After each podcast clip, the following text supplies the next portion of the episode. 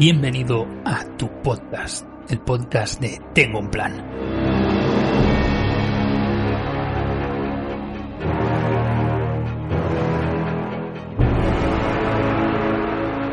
Buenas planeantes, bienvenidos a tu podcast. Yo soy Alex y hoy tengo por aquí a mi otra mitad, Gallows. Hola. Que también me llamo Alex, curiosamente. Sí, pero dijimos que te llamaríamos Gallows las primeras veces. Aunque hayan pasado meses, seguimos en las primeras veces. Sí, sí, seguimos en la tierna infancia de nuestro tu podcast. Sé que hay muchos pronombres posesivos ahí, pero es nuestro tu podcast. Exacto. ¿Qué tal estás? ¿Cómo han ido los reyes? ¿Cómo han ido las vacaciones? ¿Qué me cuentas? Pues he estado medio confinado y haciendo TFM, pero eh, gracias a, al positivo de una amiga eh, he estado teletrabajando estos días, así que no todo es del todo malo. Ostras, no te habrás contagiado a propósito, ¿no? No, no, no me he contagiado, no me he contagiado. ¿No te has contagiado? Cada... es un poco de derechos laborales para mí. Tú sabes que ahora solo te hace falta un positivo de farmacia y, y- y ya consigues la baja. Es- eh, nos estamos acercando a- al sistema laboral que merecemos, pero aún no estamos ahí. Bueno, yo ya dije el otro día en el directo que está ocurriendo como, como un mamarracho. No expliqué el por qué y te lo voy a explicar, ya que hablas de derechos laborales. Bueno, resulta que yo soy responsable de mi departamento, ¿vale? Entonces tengo que establecer las vacaciones del departamento. ¿Qué pasa? Que si yo cojo las vacaciones que me apetecen a mí, y las distribuyo como me dé a mí la gana para que yo pueda tener pues toda, yo que sé, toda la semana de Reyes, toda la semana de Navidad, la gente se me tiraría al cuello. Diría que soy un déspota, que hago lo que quiero para disfrutar yo de mis vacaciones. Ah, entonces decidí que, que yo no haría vacaciones ni la semana de Navidad ni la de Reyes, para que la gente estuviera feliz. Y, y luego te dicen que si usas esas semanas de vacaciones para financiar el yate o, o los dados. No, pero ¿sabes qué? ¿Sabes qué? Te sorprenderá. Pero la gente no estaba feliz igualmente. No, yo creo que la gente nunca está contenta. Nunca está puedes, contenta. Puedes pringar, sacrificarte por el bien común. El bien común, y la gente va a seguir Nada. diciendo que es para pagarte el yate y, y el polvo de ángel. Un, un- un escenario de, de Arkham ya nos enseñó que eso de por el bien común no tenía nada de bien y no tenía nada de común. Ya, la secretaria que se llevaron gritando y diciendo que, que no era lo que querían, pues no, nos advirtió, pero nadie hace caso y está muerta. Pero bueno, en otros departamentos, el jefe se ha pillado toda las- la semana de vacaciones y ha hecho venir cada día a personas diferentes. O sea, la gente ha tenido que interrumpir sus vacaciones un día sí, un día no. Y yo pensaba, a ese, a ese no le cortan el cuello cuando vuelva. Pero bueno. Es como una, una vuelta de, de reconocimiento de la miseria humana, ¿no? Ha dicho como hoy a ti, hoy a ti, hoy a ti. Sí, sí, increíble. En fin, te, te voy a decir una cosa más eh, y ya vamos a ir a- al programa. Am, Sabes que Loni, después de este programa, tendrá que hacer un after de Loni. Y yo estaba... sí, el, el que aptamente se titulará de una remisión a un hechizo de, de la franquicia de magos del que tiene una cicatriz con forma de rayito, ¿no? Exacto, del mago favorito de, de nuestro querido Rafa. Son Pues- Goku. Exacto. pues, eh, total. Yo estaba, estaba mm, preparando un poco el, el programa de hoy y pensaba, hostia puta, ¿de qué narices va a hacer un after? ¿No? Mm, Ya, eh, igual historia, o sea, cómo funciona la magia en la obra de Lovecraft o en toda la, la ficción extraña, ¿no? De que, uf, pero es un poco, un poco duro, ¿no? vale, vale, estoy, estoy pensando en modo galo, ya sabes que me cuesta Sí, ya, ya, ya, pero me parece un poco duro. Pero bueno, se me ha ocurrido una cosa. A ver qué te parece. No, no, no para centrar el programa en eso, pero para darle, ¿sabes? Es como darle una amiguita de pan, el- la puntita de un hilo del que tirar. Y es que pensemos, y no me lo digas ahora, pero piensa en tu hechizo favorito. No, no del juego. Tu hechizo favorito de cualquier, eh, de cualquier saga, de cualquier película, de cualquier videojuego, de lo que quieras, ¿vale? Tu hechizo favorito. Y no te voy a pedir que lo digas, sino que cuando el episodio esté publicado, nos pongas un comentario, yo también pondré el mío, y me digas cuál es tu hechizo favorito. ¿Qué te parece? La es que no había pensado y me parece súper interesante. Ya estoy a, a, mil por hora pensando ahora mismo y creo que ya tengo uno, así que... Joder, qué rápido, tío. Yo... Es que leo mucho. Venga, yo, yo tengo alguno ya. El mío va a ser de un videojuego. Mira lo que te digo. No, ¿No va a ser del Señor de los Anillos? No, no va a ser del Señor de los Anillos. Extrañamente. Eh, o sí, o va a ser un videojuego del Señor de los Anillos. No, no, no. Va a ser. Bueno, ya me lo pensaré, va. Venga, basta de cháchara. Hoy, como la gente ya estará intuyendo, vamos a hablar de los apoyos hechizo que existen en este juego. ¿En qué juego? ¿En el del Señor de los Anillos? No, en el Arkham Horror. De momento. Planeando el éxodo. de momento no nos hemos cambiado de juego. Eh, total, vamos a hablar de en qué son buenos, en qué no, quién los quiere llevar, cuáles son mejores en solitario, etcétera. Para que sea más fácil de seguir el programa para todos, vamos a hablar primero de los hechizos para combatir, luego de los hechizos para investigar y para acabar de los hechizos para evitar. Pero esto es bastante formulaico, Alex. Yo creo que para mayor claridad mental vamos a, a ver por qué son importantes, por qué los llevamos, cuáles son las ventajas y, y qué inconvenientes tienen, ¿no? Y dónde encajan. A ver, a ver, a ver, a ver. Tengo una premonición de que hoy también se nos va a alargar el programa a las dos horas. Por favor. Por suerte, Gallows, de momento aquí sigo mandando yo. Aquí no hago como en mi trabajo. Aquí soy firme. y no admito opiniones sobre el orden del programa. Así que vamos a seguir el orden establecido. ¿Vale? Pero, pero, venga. Como sé que a ti te gusta mucho hablar, darnos toda tu sabiduría, antes de nada, antes de empezar, te voy a dejar que nos hables un poquito sobre los hechizos. ¿Por qué estamos haciendo un programa sobre hechizos? ¿Qué importancia tienen los hechizos? Ya, sabes que a mí me gusta mucho la teoría. Y esta cuestión prometo que no es baladí, ¿no? Eh, ¿Por qué son importantes los hechizos? ¿Qué de importante tiene el rasgo hechizo? Bueno, primero es que la carta pone hechizo. Y esto es una tontería, pero hay cartas como la inicial o arcano, que te busca un hechizo entre tus tres primeras cartas del mazo, palabras de poder que te busca un hechizo en todo tu mazo y solo hechizo, investigaciones arcanas que reducen el coste de subir de nivel los hechizos, con los pies en la tierra que te da más uno a los hechizos, profético, hay cartas que solo o casi solo interactúan con los hechizos, soltar el alma, hechizo o ritual, a nadie le importan los rituales. Esto nos hace saber que desde el equipo de desarrollo del juego quieren que llevemos estas cartas juntas, porque se retroalimentan unas a otras. Y que un mazo funciona mejor si tenemos en cuenta esta palabra y la diseñamos en torno a ella. Vale, yo aquí, si me dejas hacerte un inciso, ¿vale? Para nuestros queridos eh, oyentes que no sean duchos en el galausiano, ¿vale? Gallows tiene la, la, costumbre de inventarse las cartas. Entonces os voy a traducir una carta que no habréis entendido, o sí, quizás sí entendéis galusiano, es un idioma poco común, pero, pero se puede interpretar. No, estoy de coña. Eh, palabras de poder, yo he intuido que te refieres a palabra de mando. ¿Puede ser? Worth of command. ¿Sí? sí, sí, sí. Palabra de mando, perfecto. Madre mía. no, esto. Eh, esto al final también me sirve como un poco de disclaimer de si alguna vez decimos alguna carta y no la encontráis, no estáis locos, los tontos somos nosotros. Seguramente eh, la estamos traduciendo mal del inglés, sobre todo, sobre todo Gallows, eh, ya me excuso por él. Pero, pero bueno, yo te vigilo. Yo si te pillo alguna te la, te la comentaré. Um, sí soy.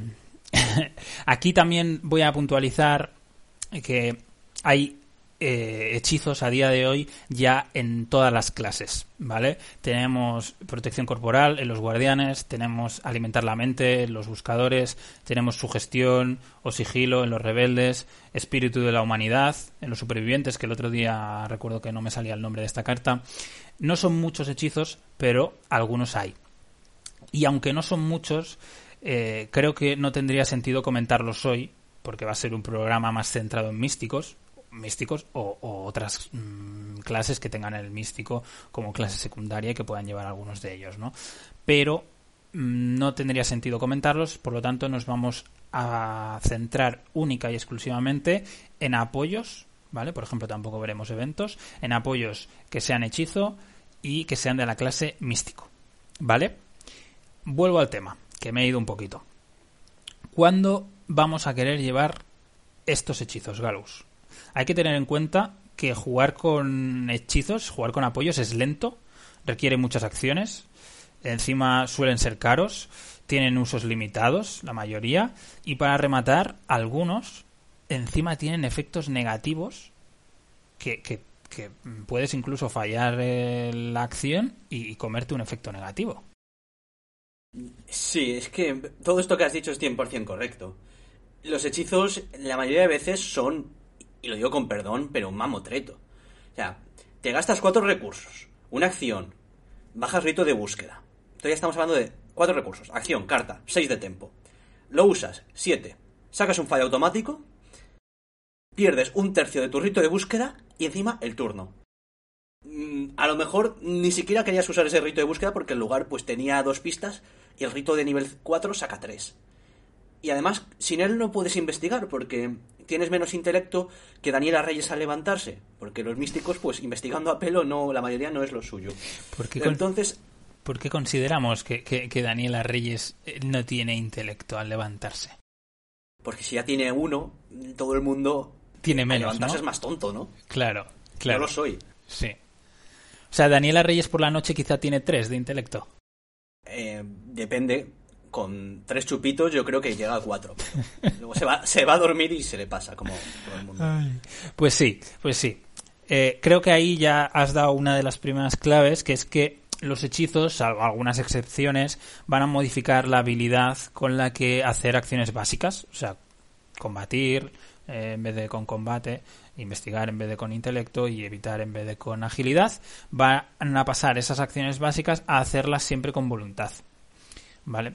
Esto quiere decir que solo los vas a querer usar cuando tu investigador sea malo haciendo esa acción básica con su habilidad normal o también cuando eh, ese hechizo te vaya a dar un extra que no te daría la acción básica. Si no, pues normalmente o vas a hacer la acción básica directamente o vas a usar otras cartas. También hay que tener en cuenta, y esto es importante, que los espacios de arcano están limitados. Sí que hay cartas que te pueden dar más, más espacios, pero al final, tengas dos o tengas más, van a estar limitados. ¿Realmente necesitas hechizos para investigar si, por ejemplo, eres Gloria, o eres Norman, o eres Marie? Estos ya tienen un valor de intelecto muy bueno, así que probablemente preferirán otras cartas como por ejemplo la llave de San Huberto, la cámara Hawkeye, que además de ayudarles a investigar con el intelecto sin ningún problema, encima les dan bonus a la voluntad que sí que les van a servir para otras acciones, para otros hechizos que puedan ser pues de evitar o de combatir. Pues sí, es que la gente se pierde, y, yo incluido, ¿eh? que estos hechizos pues dan bastante compresión de acciones una vez los usas. O sea, el rito de búsqueda, una vez lo tienes en mesa, pues te saca muchas pistas, que normalmente pues las pistas se sacan de uno en uno por defecto. Pero es que en el caso, además en el caso de místicos como Marie, los puedes usar con la acción bonus. Pero yo creo que con estos castigado es más fácil llevar cartas de buscador, como no, buscadores. Pero bueno, y es que, ¿cuál es el siguiente problema? Quedarte sin cargas.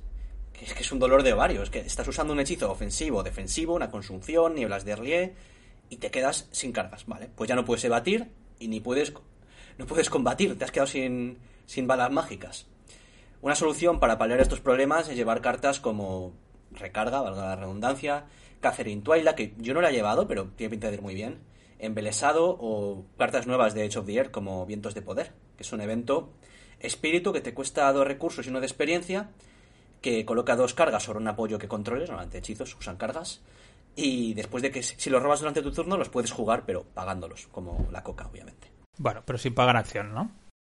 Sí, claro, no hay acción, pero eh, que a los místicos los dos recursos les duelen de media. Pero así, que así puedes seguir sacando de partido a los hechizos y claro, imagínate que te has gastado 5 de experiencia en una... Estoy diciendo todo el rato rito de búsqueda, así que clarividencia a nivel 5, ¿no? Y tienes solo 3 usos. Y con una recarga a nivel 4 le metes 4 cargas pues ya vale más, esos cuatro experiencias valen más que, los cinco que te has gastado. O sea, le sacas mucho partido a estas cartas. Ya, eh, no sé por qué me da en la nariz que Rito de Búsqueda te va a gustar especialmente. especialmente. Yo he jugado mucho tres jugadores y creo que Rito de Búsqueda a nivel 5 es... O sea, a nivel 4 está, está bien en tres jugadores. No spoilers. Luego, luego nos comentarás más cuando lleguemos a, esa parte. Yo ahora mismo, ya para acabar esta primera introducción, digamos, me estoy imaginando a Rafa. Es que Rafa lo queremos un montón, lo tengo siempre en la boca, pobrecillo. siempre en nuestros corazones. Sí, pues me lo imagino escuchando el podcast en su casa y diciendo, como en ese capítulo, no sé si sabes cuál me refiero de los Simpson, que dice esta la, la mujer del Flanders, dice, es que nadie va a pensar en los que jugamos en True Solo. Eh, es la mujer del reverendo Lovejoy, fans de los Simpsons, no os enfadéis. Sí, ¿no? ¿Verdad? Es que no, tengo ni idea ni cómo se llama ni quién es, tío. Acabas de hacer un Loni.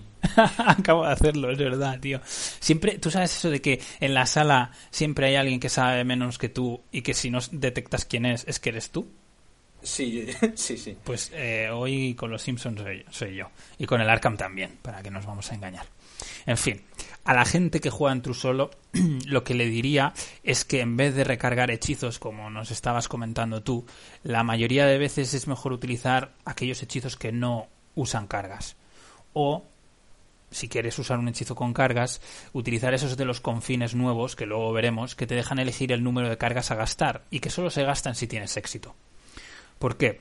Primero porque las cargas solo se gastan como, como, cuando tienes éxito, como estoy diciendo y eso hace que la vida útil del apoyo de este hechizo sea mucho más larga. Y segundo, porque puedes adaptar el número de cargas a lo que necesites. Es decir, eh, que necesito sacar una pista en mi lugar, pues solo gasto una carga. Que necesito sacar dos, pues gasto dos cargas. ¿Vale? Muchas veces jugando en True Solo solo vas a necesitar sacar una pista. Por lo tanto, al rito de búsqueda que tanto le gusta a Gallows te va a ser bastante inútil porque, porque vas a gastar eh, cargas a lo tonto y encima te va a salir un símbolo y se te va a acabar el turno. Pero bueno, esto sobre todo es cierto cuando hablamos de hechizos de investigar, porque en el caso de los hechizos de combatir, normalmente vas a necesitar uno tradicional, mm, casi nunca te va a sobrar hacer dos puntos de daño. Raro será. ¿Vale? Yo creo que con esto ya tenemos una introducción suficiente y podemos pasar a analizar el primer bloque de hechizos, que son los hechizos para combatir. Bueno, Alex, vamos a empezar. No, está mal hoy. Hemos tardado casi 20 minutos en, en, llegar a la primera parte del programa. Pero bueno, vamos a abrir la sección. La primera carta, como ya decíamos, es consunción. Va, ahora He de decir que vamos, antes de hablar de cada carta, para que se pueda seguir mejor el programa, vamos a hablar pues de lo que pone en la carga, en la carta, para compararla con las demás y que ya tengamos muy en mente pues en qué consiste y qué ventajas tiene respecto a otros hechizos. Entonces, construcción tiene un coste de 3 y aparte baja con 4 cargas. Tiene una bonificación al daño de más 1 sin mejorar. Y la penalización es que sacar un símbolo o el fallo automático nos va a hacer uno de horror. 2 de horror en el caso de la de nivel 5. He de decir que Consunción se ha convertido en la marca a batir en los hechizos de combate. Creo que cada hechizo de combate que ha salido después de Consunción se ha comparado normalmente de forma desfavorable con este hechizo. Salió muy pronto, tiene un buen ratio en cuanto a cargas y a coste, eh, por lo que hemos visto en todos los demás. Su camino de mejoras es bastante fácil, eh, con investigaciones arcanas, que los que seáis más o menos nuevos no tengáis la era olvidada. Es una carta que nos deja mejorar apoyos hechizo, que se compra cuando nos hacemos el mazo, nos hace un trauma mental cada vez que la compremos y reduce en uno de experiencia el mejorar un hechizo entre escenarios. Y bueno, la mayoría de místicos tienen más cordura que salud, entonces que te haga horror no es un drama. Y además, pues hay cartas como Alisa Graja, la Iniciada del Arcano, el Rosario, que ya tienen un poco de cordura. Cuando la mejoramos a nivel 3, nos da más 2 de voluntad cuando la usemos. Cuando la mejoramos a nivel 5, nos da más 3 a voluntad y más 2 al daño. Pero, como ya adelantaba, 2 de horror al sacar un símbolo duelen muchísimo. Y bueno, es una carta que a nivel 3 ya es una carta muy muy sólida. La mayoría de campañas yo ni la he llegado a mejorar. Em, si no lleváis intrépido de nivel 2, que es esta carta que te cura horror cuando pasas una prueba de voluntad con más de uno de éxito, puede ser vuestra perdición. Tiene dos problemas esta carta. Uno es que es de tan buena es muy aburrida, porque no juegas con otros hechizos de daño. Y bueno, como es una carta del core, pues pica que haya tan poca varianza para mí. Y también es que si sacas el fallo automático o fallas con un símbolo duele un montón, porque perder, comerte represalia, si la tienen, y encima perder cargas, duele, duele mucho. En situaciones negativas esta carta no es nada satisfactoria de usar. Pues sí, yo la verdad que la de nivel 5 solo la he llevado en una campaña con Diana. Mm, iba tranquilo porque al final Diana tiene bastante cancelación y tal, pero sí que es verdad que te pega, te pega sustos. Porque dos de horror no, no, es, no es moco de pavo, y menos con Diana, que si no recuerdo mal tiene 7 de cordura. de hecho, recuerdo en esa campaña, en el penúltimo escenario, la palmé por la consunción. Me salieron símbolos en todos, todos, todos los ataques que hice. Es que fue espectacular. Además, eh, hay muchos enemigos que tienen dos de vida, o sea, dos de salud, que estás despreciando las cargas. En fin, mi recomendación, no utilicéis la versión de nivel 5, de verdad, no vale la pena. Aunque parezca muy poderosa, no lo vale. Venga, vamos con el siguiente hechizo, que se podría decir que es la hermana gemela de la consunción. ¿Vale? Es la llama azul. Es un apoyo, te ocupa el espacio de arcano y tiene el rasgo hechizo. Coste 3 recursos. De esta carta tenemos versiones de nivel 0, de nivel 3 y de nivel 5. Para las pruebas de habilidad nos da un icono de combate, la de nivel 0, la de nivel 3 ya nos da uno de voluntad y uno de combate, y la de nivel 5 nos da una voluntad y dos de combate. Nunca entiendo por qué están eh, así. O sea, ¿por qué los hechizos de investigar te dan intelecto en vez de darte voluntad y los de combatir te dan combate en vez de voluntad? No lo entiendo, pero bueno, para que no sean tan buenos, supongo. en cuanto a cargas, tiene cuatro, ¿vale? Todas las versiones de todos los niveles tienen cuatro cargas. la capacidad de la carta es acción, gasta una carga, combatir. Este ataque usa voluntad en lugar de combate e inflige más un daño. Más un daño, punto. Si es revelada una ficha símbolo arcano más uno o cero durante este ataque, recibe un punto de daño. Esta es la versión de nivel 0, ¿vale? Luego la de nivel 3 lo que hace es darnos más 2 de voluntad para el ataque y la versión de nivel 5 nos da más 3 de voluntad al ataque y nos hace 2 de daño, ¿vale? Pero ah, también te hace 2 daños si sale el símbolo arcano, el más 1 o el 0. Bueno, como digo, esta es la hermana gemela de la consunción en todo, salvo en que hace daño en lugar de horror y que se activa con fichas del caos buenas en lugar de con las fichas malas. ¿Cuándo nos interesa más esta carta? Pues aquí hay que tener en cuenta dos cosas. Por una parte, la probabilidad de que te salgan las fichas que te van a penalizar. En fácil, por ejemplo, va a ser más sencillo que te haga daño la llama azul que no en dificultades altas y con la consunción al revés. También hay campañas como Innsmouth, no creo que esto sea spoilers, que empieza la campaña con muchísimos símbolos en la bolsa de caos y entonces ahí la consunción se te dispararía mucho más que la llama azul. El otro tema a tener en cuenta es la salud y cordura de tu investigador. Eh, obviamente vas a preferir la consunción si tienes mucha cordura y la llama azul va a ser una opción cuando tengas valores más equilibrados de salud y cordura, como por ejemplo Diana. Si tienes muy poquita eh, salud, pues no te la vas a jugar a que esta carta te haga daño. Al final lo que tienes que hacer es tener en cuenta ambas cosas, la probabilidad de, los símbolos y tu mm, cantidad de, salud y cordura para decidir cuál, es, cuál de las dos es tu mejor opción. ¿vale? Un punto importante es el que comentabas tú antes, Galus, que es psicológico más que otra cosa, pero es que la llama azul te va a hacer daño cuando sacas una ficha buena. Eso quiere decir que vas a estar contento, porque vas a haber pasado la prueba. Vas a decir, oh, qué bien, mi arcano. ¿Te vas a comer daño? Sí, pero al menos has pasado la prueba y si te has sacado el arcano pues tendrás un efecto adicional que te gustará. En cambio la construcción es muy puta, porque encima de que te hace el horror muchas veces vas a sacar una ficha que te va a hacer perder el ataque y encima esa ficha normalmente, por no decir siempre, va a tener un efecto negativo adicional. Con lo que psicológicamente es mucho más duro fallar una consunción que fallar una llama azul. Como digo, es más psicológico que otra cosa porque, bueno, no, no, no tiene más. También os voy a decir, ¿por qué no las dos? Es decir, si tú estás jugando un multijugador y eres el encargado de matar enemigos, vas a querer llevar 4, 6, 8 hechizos para combatir. Eh, bueno, hechizos o cartas para combatir, ¿no? Pero en estos casos puedes llevar la consunción y la llama azul y otra más, si quieres. Sí, estoy de acuerdo. Eh, el principal problema que le veo a esta carta para la mayoría de místicos, que no todos, es que eh, curar daño físico es más complicado en místico que curar horror, simplemente porque no tienes nada equivalente a intrépido y porque la mayoría de místicos pues acaban teniendo menos salud que, que cordura. Además, pero tiene algunas cosas buenas. Por ejemplo, si llevas investigaciones arcanas, que es una carta que tristemente la facción lleva años pues siendo diseñada con esa carta en mente, eh, conviene más que te, que te hagas daño porque te disminuyes mucho la cordura llevando esa carta. Y bueno, hay builds en las que encaja mejor. En las builds de los mazos de eventos que suele llevar a Diana Esperance, pues viene muy bien porque es un aliado que se dedica a chupar daño un poco. Y bueno, ya nos vamos a ir al, siguiente hechizo que yo siempre digo que tiene nombre como si se hubiera puesto chiquito de la calzada, que es Ahar.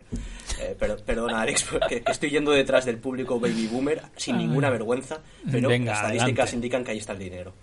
Bueno, ¿qué hace Ahar?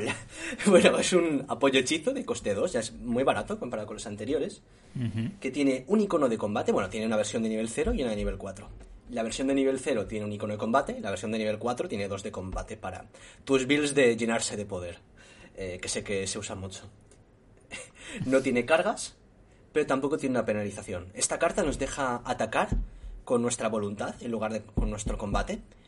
Eh, no nos da ninguna modificación per se hasta que la mejoramos, pero hace una cosa muy interesante, que es que si durante tu ataque revelas un símbolo, cosa eh, que normalmente es negativa, tiene un efecto positivo, que es que disminuye en uno el combate y en uno el valor de evitar del enemigo durante el resto de la ronda. Entonces, pues tiene ese accidente feliz que hace que el enemigo sea un poquito más fácil para el resto de personas en la party. Em, es decir, que, es un efecto súper de nicho y que un hechizo que haga solo uno de daño, diréis, en solo, en solo, en solo, en solo sigues queriendo matar a los enemigos y de hecho más rápido todavía porque nadie te va a ayudar. Entonces, eh, la nivel 0 es una carta infame, ¿no? Yo he visto algunos algunas mazos que la usan en Caroline o, la hermana Mary como pues una manera de rematar a los enemigos. Llevas un arma principal y luego si te quedan uno de vida, pues tiras de ajar. En fin, eh, la mejora es mucho más interesante porque aparte de darnos más dos de voluntad cuando atacamos, cuando sacamos un símbolo durante ese ataque, se reduce aparte el valor de combate y el de evitar del enemigo, se reduce también su valor de vida máximo. Entonces es como si hiciera dos de daño, porque tiene menos vida. Entonces, pues funciona curioso con las builds de augurios, que son estas builds que se dedican a forzar que salgan símbolos, cuando llevas pues Profecía Oscura, a Ori McBride, porque puede ser un arma secundaria que está bien, pero eso, cuatro de experiencia duelen y que tienes que llevar un mazo que se dedica a sacar símbolos. Y hacerse un mazo de sacar símbolos solo para llevar a Har es triste, es triste. Bueno, a mí con esta carta me pasa lo contrario que con la consunción. Y si, es que si la uso, eh, los símbolos no salen ni para Dios. O sea, eh, puedo llevar las dos, ataco con consunción símbolo, ataco con la otra no sale. Pero bueno, de hecho, en el mazo que he explicado antes de, de Diana, con el que la palmé, también llevaba el ajar de, de nivel 4. Ah, lo llevaba como tú has dicho, ¿no? Con profecía oscura, con premonición, al final pues es más útil si tienes estas, estas cartas que te van a dejar robar más fichas o elegir la ficha que vas a robar. Yo sinceramente la uso más como complemento de otro, de otro hechizo. Es decir, para rematar estos enemigos de 3 de vida, gestionar los de 1 de vida. De la misma forma que si eres guardián llevas un arma con munición y otra sin, pues siendo místico puedes llevar un hechizo principal y uno secundario como este que no dependa de las cargas. También es verdad que a día de hoy ese hueco de arma secundaria está muy bien ocupado con el bastón estoque. Mm, que aparte de no, no ocuparte el espacio de arcano, ah, puedes bajarlo y activarlo a la vez, etcétera. Bueno, ahí está la opción también de lajar si tienes las manos ocupadas o si puedes controlar la bolsa de caos, pues puede ser una, una opción. ¿Vale? Vamos ya con el siguiente hechizo. El siguiente es Armagedón, que es un... Toma ya. Toma ya, ¿eh? Es un apoyo que también te ocupa el espacio de arcano. Tiene el rasgo hechizo, pero también tiene el rasgo maldito. En este caso cuesta cuatro recursos, ¿vale? Cuatro, que ya son bastantes recursos. Tenemos versión de nivel 0 y también versión de nivel 4. Los iconos de habilidad, como no podía ser de otra manera, ¿qué te da? Pues uno de combate, para tus para tus puñitos. Para Akachi a puños o Dexter a puños. Sí. Mm, aparte, la, o sea, el 1 de combate te lo da la versión de nivel 0, la de nivel 4 te da uno de voluntad y uno de combate. Vale, tiene usos, tres cargas. ¿Vale? Aquí también tenemos una diferencia. Luego ahora lo comentaremos. Ah, la capacidad es acción, gasta una carga, combatir. Este ataque usa voluntad en lugar de combate e inflige más uno de daño. Si es revelada una ficha maldición durante este ataque, puedes infligir un punto de daño a un enemigo que esté en tu lugar o colocar una carga sobre Armagedón. Vale. Aquí comentaros que la diferencia con la versión de nivel 4 es que la de nivel 4 nos da más 2 de voluntad, la de nivel 0 no nos da ninguna bonificación a la voluntad y además nos permite hacer el efecto extra mm, cuando sacamos ficha maldición una vez por cada ficha maldición que salga. Es decir, nivel 0 solo lo podemos hacer una vez, nivel 4 podemos hacerlo todas las veces que queramos. Es decir, si sacamos tres maldiciones, por ejemplo, podemos recargar el hechizo y hacer dos puntos de daño a un enemigo que esté en nuestro lugar. Obviamente, si sacas tres maldiciones, el ataque lo habrás fallado seguro. Pero bueno, ni tan mal si consigues recuperar la carga y hacer dos de daño, ojo. Eh, en esta carta Ahora hemos estado viendo cartas donde había penalizaciones. En esta carta, ¿dónde está la penalización? Aquí principalmente está en que cuesta un recurso más que sus competidoras y encima tiene una carga menos. Esto es muchísimo, muchísimo. No quiero calcularlo porcentualmente, pero es mucho. Además, el efecto positivo que tiene es por sacar fichas maldición. Que las fichas maldición ya sabéis que os dan un menos 2 y tenéis que sacar otra más. Es decir, te va a hacer ir muy abajo a la prueba de habilidad, salvo que tengas efectos para contrarrestar esto, como por ejemplo el acuerdo paradójico y puedas tener éxito por sacar alguna maldición. A cambio, la parte positiva es que si eres capaz de asegurar el robo de fichas maldición, por ejemplo con el favor de la luna, es decir, robar la ficha maldición cuando quieras, tienes un hechizo que virtualmente puede tener cargas infinitas. ¿Vale? A mí personalmente me parece muy divertida de jugar yo recuerdo cuando salió que la gente estaba bastante emocionada con esta carta. Que si era una consunción sin penalizaciones, que si podías tener cargas infinitas, que si podías llegar a sacar no sé cuántos malditos y hacer no sé cuánto de daño sin ni siquiera tener éxito, etcétera. Pero luego parece que se ha ido desinflando poco a poco el globo, ¿no? A la práctica, la realidad es que puede ser muy potente, pero requiere que construyas el mazo alrededor de ella. Necesitas generar maldiciones, necesitas tener cartas que te hagan robar esas maldiciones cuando te interese y no cuando estás, estés haciendo otras pruebas. Y además, poder superar las pruebas, idealmente, poder superar las pruebas aún que saques esas maldiciones. En resumen, me parece divertido, pero complejo. Ya, a ver, veo el potencial de esta carta y creo que el set maldito tiene su lugar yo no soy su mayor fan, he de decir. Y me parecen cartas que no. que no las puedes llevar sin más, ¿sabes? Me parece que una build de maldición tienes que hablar con tu equipo y decir, voy a llevar maldiciones. Llevad algo que os proteja, llevad algo que haga que no las saquéis cuando las necesito yo. Entonces, si tienes el favor de la luna, genial. Si llevas el ojo del Jin, increíble, precioso. Pero cuesta usarla. Es muy cara tiene pocas cargas. Es inconsistente porque pasa con los hechizos que dependen de que saques un símbolo para hacer algo. Cuando no lo sacas, esta menos hace dos de daño, pero ah, los hay que hacen no hacen nada y que tu equipo, si no les has pedido permiso para jugar con maldiciones, se van a olvidar de tu palabra segura. O sea, van a estar toda la partida malmetiendo y sacándote todas las maldiciones y tú estás como, ay, pero ¿por qué me las sacas de la bolsa? Y ellos les acabas de fallar una prueba, así que... Pero, te, las estarán sacando para tirártelas a la cabeza, ¿no? Porque estén haciendo pruebas de habilidad. Te sacan las maldiciones de la bolsa y luego los hígados por la boca. en fin, ya voy a pasar una carta que sí me gusta un poco más, que es una nueva, que es la marca de Kzuga, que es la primera carta híbrida que vamos a cubrir en este tu podcast. Venga, te voy a hacer una pregunta antes. ¿Cómo pronuncias esto? Kzuga. ¿Y por qué lo pronuncias así? ¿Se pronuncia así? Porque cuando digo Kzulu lo digo así. Ah, ¿tú dices así? Sí, yo no digo Kazulu ni Chulu no ni Cachulo. ¿Tú dices? No, no, yo digo Kzulu. Kzulu. KZ, KZ. Vale, vale, no, no, era por saber porque he escuchado muchas pronunciaciones de esta carta y, y yo pues lo, lo, asimilo a Kazulu y digo Kazuga, pero eh, digo, a lo mejor es Chuga, marca de lechuga. Y tú No. dices Floret. No sé, eso hay que gritarlo, no lo voy a hacer para destruir, para no destruir los oídos a nuestros oyentes. Bueno, mar- de- marca de Kzuga es carta híbrida de guardián y místico, es de nivel 1, ojo, ojo aquí. Coste 2, ocupa ranura de hechizo, que creo que no lo he dicho en ninguna otra, pero cuando hablo de una carta poned siempre el ocupa ranura de hechizo, por si se me olvida. De arcano. De arcano, de arcano. Solo hay una que no, de las que vamos a hablar hoy, yo creo. Que es más graciosa. Bueno, dos de coste. Iconos. La de nivel 1 tiene uno de combate y la de nivel 2 tiene uno de combate y uno de voluntad. Quiere decir que en esta tiene más sentido. Sí, Que tenga sí, esos sí. iconos. Viene con seis cargas, ¿cómo?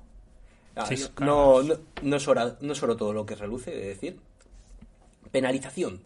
Tener éxito por exactamente cero la prueba de habilidad eh, nos va a hacer perder una acción. Ojo. Pero, ¿qué es lo que hace esta carta? Bueno, nos permite atacar con combate o con voluntad. Combatir, no atacar, que ahora ya me está mirando. Esto ya es una ventaja, ¿no? Pero, y nos da más uno a la habilidad que elijamos durante esta prueba. Y en vez de hacer el daño normal del ataque, puedes gastar una o dos cargas y hace daño equivalente a las cargas que te hayas gastado. Si te gastas una carga, hace uno de daño. Si te gastas dos, dos. Puedes modular el daño que haces. Entonces, este hechizo, yo me acuerdo que salió y que tú mismo, Alex, me dijiste, pero esto es un mojón. Yo no le veo. No veo dónde puede ser bueno. Yo me acuerdo de hablar con, con Cotorra y Adrián y decirles algo parecido. Entonces, ¿qué tiene de bueno esto? Que solo te gastas las cargas cuando tienes éxito. Adiós a fallar y quedarte sin cargas igualmente. Adiós a fallar y sufrir penalización, porque si no tienes éxito, no puedes sufrir la penalización. Solo cuesta dos recursos y como te permite usar fuerza, o sea, pero combate, sigues pudiendo asignar cartas como golpe brutal o el frente doméstico. Así que eso es otra ventaja. Y es un arma de guardián que no te ocupa espacios de mano. Así que, bandolera, vete a la porra. O sea, paso de gastarme dos recursos en algo que solo me vale para colgarme un cuchillo de la cintura, cuando puedo llevar un, arma que adapta el daño y no me ocupa hueco. Eh, y es que la de nivel 4, ojo, porque te da más 2 a voluntad o a combate, tiene 9 cargas, que no son pocas, y te permite gastar hasta 3 cargas para hacer 3 de daño. Sigues pudiendo hacer 1 o 2, pero esto es como... Te acabas de gastar un tiro de tu... Espera, que no juego guardianes. De tu lanzallamas, sí. Y te queda el enemigo a 1 de vida o a 2 de vida y no quieres malgastarlo, pues tiras de la marca de Kzuga y le rematas. Cómodamente. A- aparte, perdona que te diga, pero lanzallamas es un ejemplo fantástico porque lanzallamas te ocupa el espacio de cuerpo y lanzallamas uno de los problemas es que no puedes llevar la bandolera, no puedes llevar arma secundaria. Esta carta, eh, si alguien utiliza todavía el lanzallamas, que ahora ya es como que nos hemos acostumbrado y ya no está tan de moda, pero esta carta es el arma secundaria perfecta para el lanzallamas. Perdona. Claro. Nada, nada. Es que yo creo que ahora mismo esta arma puede ser eh, la mejor arma secundaria para guardián. Es verdad que cuesta mucha experiencia, pero te da muchísima flexibilidad. Puedes eliminar a cualquier tipo de enemigo, desde ratitas hasta danzantes sin mente. Me parece apropiada para todas las situaciones. Si llevas, si eres Mark o Roland, llevas la práctica hacia, hacia el maestro, le puedes asignar golpe brutal. Si tienes cualquier problema y eres Zoe o Leo, puedes usar voluntad sin problema. Y claro, yo lo único que la- no la veo tanto en místicos. Quizá en solo para Kachi. Pero bueno, ahí la penalización de perder acciones, que yo siempre digo que es la menos fuerte, porque si lo haces de última acción, pues no, no duele tanto. Pero claro, cuando estás peleando con enemigos, no quieres quedarte a mitad de combate con el enemigo todavía vivo. Así que bueno, un poco más difícil ahí. Pero es la única pega que le veo. Pues sí, estoy muy de acuerdo en que va a ser un arma secundaria muy muy valorada para muchísimos guardianes. Sobre todo en escenarios independientes. ¿Y por qué digo en escenarios independientes? Porque la única pega que le veo es que no es de nivel cero. Cuesta uno de experiencia, que no es mucho, ¿eh? Pero ya no vas a poder llevarla en tu mazo de inicio. Y ya sabemos lo escasos que van los guardianes de experiencia. O sea, yo creo que está equilibrada. Eh, O sea, eh, es muy buena arma secundaria, te deja las manos libres, correcto, pero tiene usos limitados, que al final mm, muchas veces se valora de un arma secundaria que no tenga munición, que no se gaste, y encima te cuesta ese puntito de experiencia. Aparte, como tú estabas diciendo, la penalización de perder acciones te puede hacer una avería muy, muy importante. Muy importante. Porque si esperas para la última acción y fallas, te comes el ataque en la fase de enemigos. Si lo haces el ataque antes y te, bueno, tienes éxito por cero, adiós a tus acciones. No restantes, porque solo te queda una acción o dos en función del nivel. Pero vaya, que te puede hacer una avería bastante, bastante grande. Pero bueno, vamos a dejar aquí el episodio de Guardianes, que esto creo recordar que era un episodio para místicos, ¿no? Y vamos con el siguiente hechizo que me ha puesto algo a que no lo va a querer llevar ningún guardián. Es la canción de los muertos, que es un apoyo que utiliza también, ocupa el espacio de arcano. Eh, como rasgos tiene hechizo, canción es de coste 2 y también de 2 de experiencia. Y ahora mismo los iconos de habilidad, si no me equivoco, es uno de voluntad. No me equivoco, es uno de voluntad. ¿Ves? Este tiene sentido, no es uno de combate. Ah, como usos tiene 5 cargas, ¿vale? Y dice así, acción, gasta una carga, combatir. Este ataque usa voluntad en lugar de combate, recibes más uno de voluntad para este ataque. Si es revelado un símbolo de cráneo durante este ataque, este ataque inflige más 2 de daño, es decir, 3 de daño. Ojo, eh. Es el primer hechizo que encontramos, si os fijáis, que he dicho que no tiene versiones diferentes. O sea, solo tenemos esta versión. No hay ni de menor nivel ni de mayor nivel. A priori resulta más barato que la competencia, mucho más. No solo porque cueste menos recursos, sino que es que encima tiene más cargas lo que potencialmente permite hacer muchísimo más daño que el resto. Pero solo vamos a hacer ese daño cuando salga el cráneo. Porque claro, idealmente decimos, ostras, hace 3 de daño con 5 cargas, son 15 daños. No es moco de pavo. Pero mmm, yo antes ya he dicho que con el ajar me costaba un montón que me salieran fichas malas. Imagínate lo que te puede costar con este hechizo que te salga un cráneo. Ni te cuento. ¿En qué casos puede ser que nos interese utilizar la canción de los muertos? Habrá gente que dirá, en ninguno. No, en, en algún caso puede ser. Obviamente van a ser campañas o escenarios que tengan muchos cráneos en la bolsa de caos.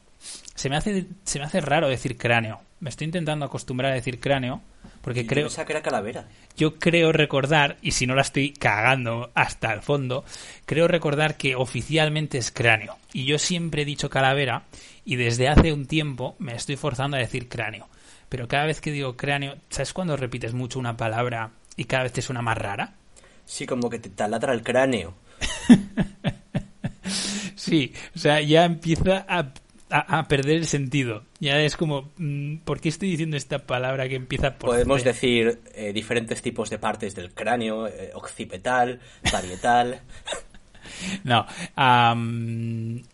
ahora me quedo con la duda. De hecho, no sé si tú, mientras yo acabo, que voy a tardar muy poquito, no sé si puedes buscar la...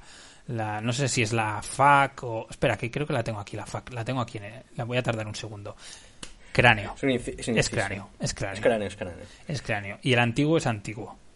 No es ni primigenio ni. No, no, esa la sabía. Bueno, me la sabía. Voy a volver, voy a volver, que me he ido por las ramas. Estaba diciendo que. ¿Dónde nos puede interesar la canción de los muertos? Pues en un escenario, una campaña que tenga muchos cráneos o utilizando a Nkosi ¿Vale?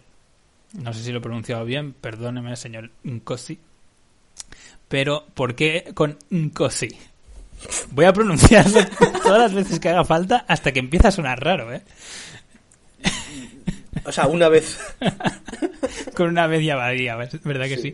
Bueno, venga, va, que ahora estoy, estoy muy chistoso. Debe ser que ya, ya han pasado de las 12 de la noche y ya empiezo... Ya, han salido los lunis hoy. Ya sí, ya estoy borracho de sueño. No, en COSI lo que hace es que te permite elegir una ficha de caos con símbolo como tu sello, eliges la que quieras. En este caso elegiríamos el cráneo. Y entonces luego cuando robes o el sectario o la tablilla o el antiguo, lo puedes cambiar por tu sello. De esta forma eh, ya está pasando de ser una carta como muy difícil de activar, está, estamos convirtiéndola en el ajar. se va a activar con cualquier símbolo. Y eso y siempre te va también con Ajar, ¿no? Aumenta un montón. A ver, a mí no me va bien, pero al menos mm, tiene más mercado de lo que inicialmente podría, podría parecer con este nuevo aliado. También podemos usar todas las cartas que ya hemos comentado antes al hablar de Ajar, la profecía oscura, premonición, para forzar esos símbolos y convertirlos en cráneos. Y si eres Jim y encima el cráneo es un cero, pues ya empieza a pintar más bien. ¿Vale? No digo que me encante, no digo que sea mi hechizo favorito, pero mm, de ser una carta que no utilizaría jamás, ya veo en qué mazo podría sacarle algo de uso. En cualquier caso, es muy inconsistente y personalmente prefiero jugar con los hechizos más tradicionales que no eh, con este. Otro punto importante, y ya voy a acabar, es que es de nivel 2, no de nivel 3. Es un, es un hechizo muy potente realmente, puede hacer mucho daño. Eh, y esto que sea de nivel 2 nos permite que los investigadores que tienen la clase mística como clase secundaria, que normalmente están topados a nivel 2, pueden llevar este hechizo y seguramente será el hechizo eh, que más daño hace al que pueden acceder, ¿vale? Ojo que esto tampoco estoy recomendando que eh, le pongas este hechizo a Daisy Walker, ¿vale? Simplemente estoy diciendo que probablemente sea el hechizo más potente al que puedan acceder. Bueno, yo no he jugado con esta carta nunca. Eh, de momento veo poco probable que lo haga, entonces tampoco me siento excesivamente capacitado para hablar de ella. Pero he leído leí muchísimo los facts y la gente que defendía esta carta para preparar el programa. Y no, no parece gustarle a mucha gente, la verdad. Necesitas cartas de apoyo, siempre. Oli McBride, Premonición, Profecía Oscura, en Cosima Bati. Y aún así es que no te garantizas que te vaya a funcionar. Igual con eso estamos hablando de un 50% de probabilidades de que se active en las mejores circunstancias. Sí, pero tienes en cuenta que todas las FAQ y todos los comentarios seguramente ya serán antiguos, porque esta carta es bastante antigua. De hecho, es de, del Museo Miskatonic. O sea, es muy del principio del juego y no estaba Cosima Bati. Soy consciente, pero se habla de Jim, del mejor de los casos con Jim. Jim la usa y saca un cero, genial. Jacqueline la usa y pasa la prueba, además. No, no, sí, yo solo quería decir otra vez Cosima Bati, no te preocupes. creo que te lo vas a acabar tatuando. Eh. Para, sonreír en momento. Eh, como estás en una reunión de trabajo, ¿por qué te ríes? Esto, tú estás como Cosima Bati. Venga, vayamos, vayamos al siguiente, al siguiente hechizo, venga. Siguiente carta son los fragmentos del vacío. Que yo creo que tiene uno de los artes y de los nombres más badas de, todo Arkham Horror. Muy guapo. Sí. A ver, ocupa la ranura de arcano, ¿eh? ahora lo digo.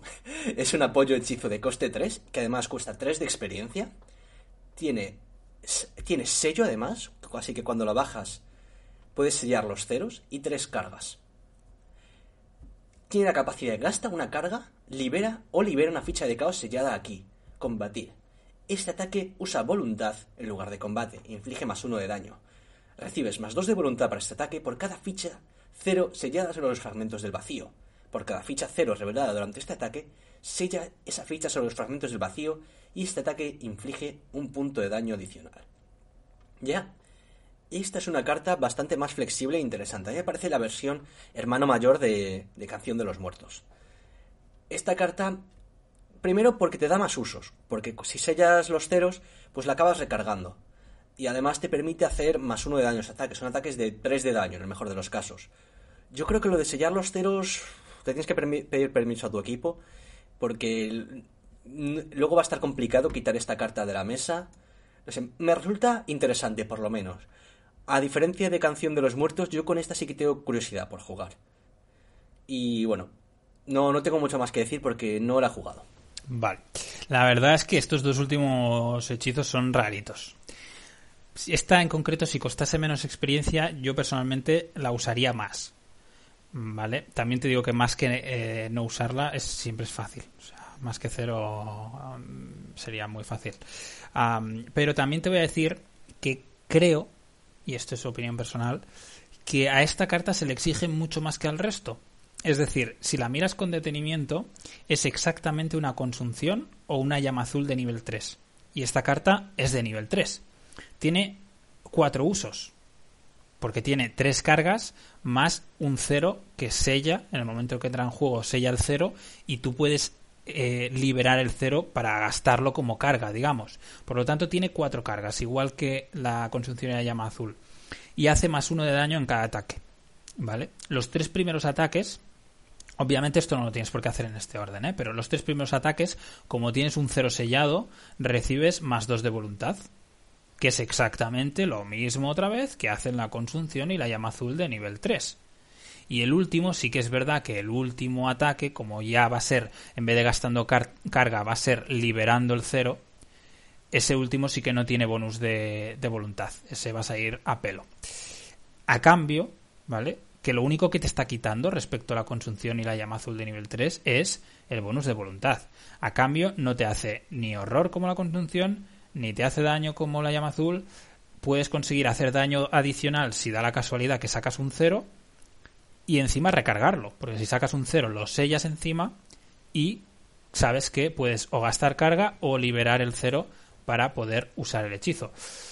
La única contra que tiene es que te sella un 0 pero mm, tampoco veo que sea tanta penalización.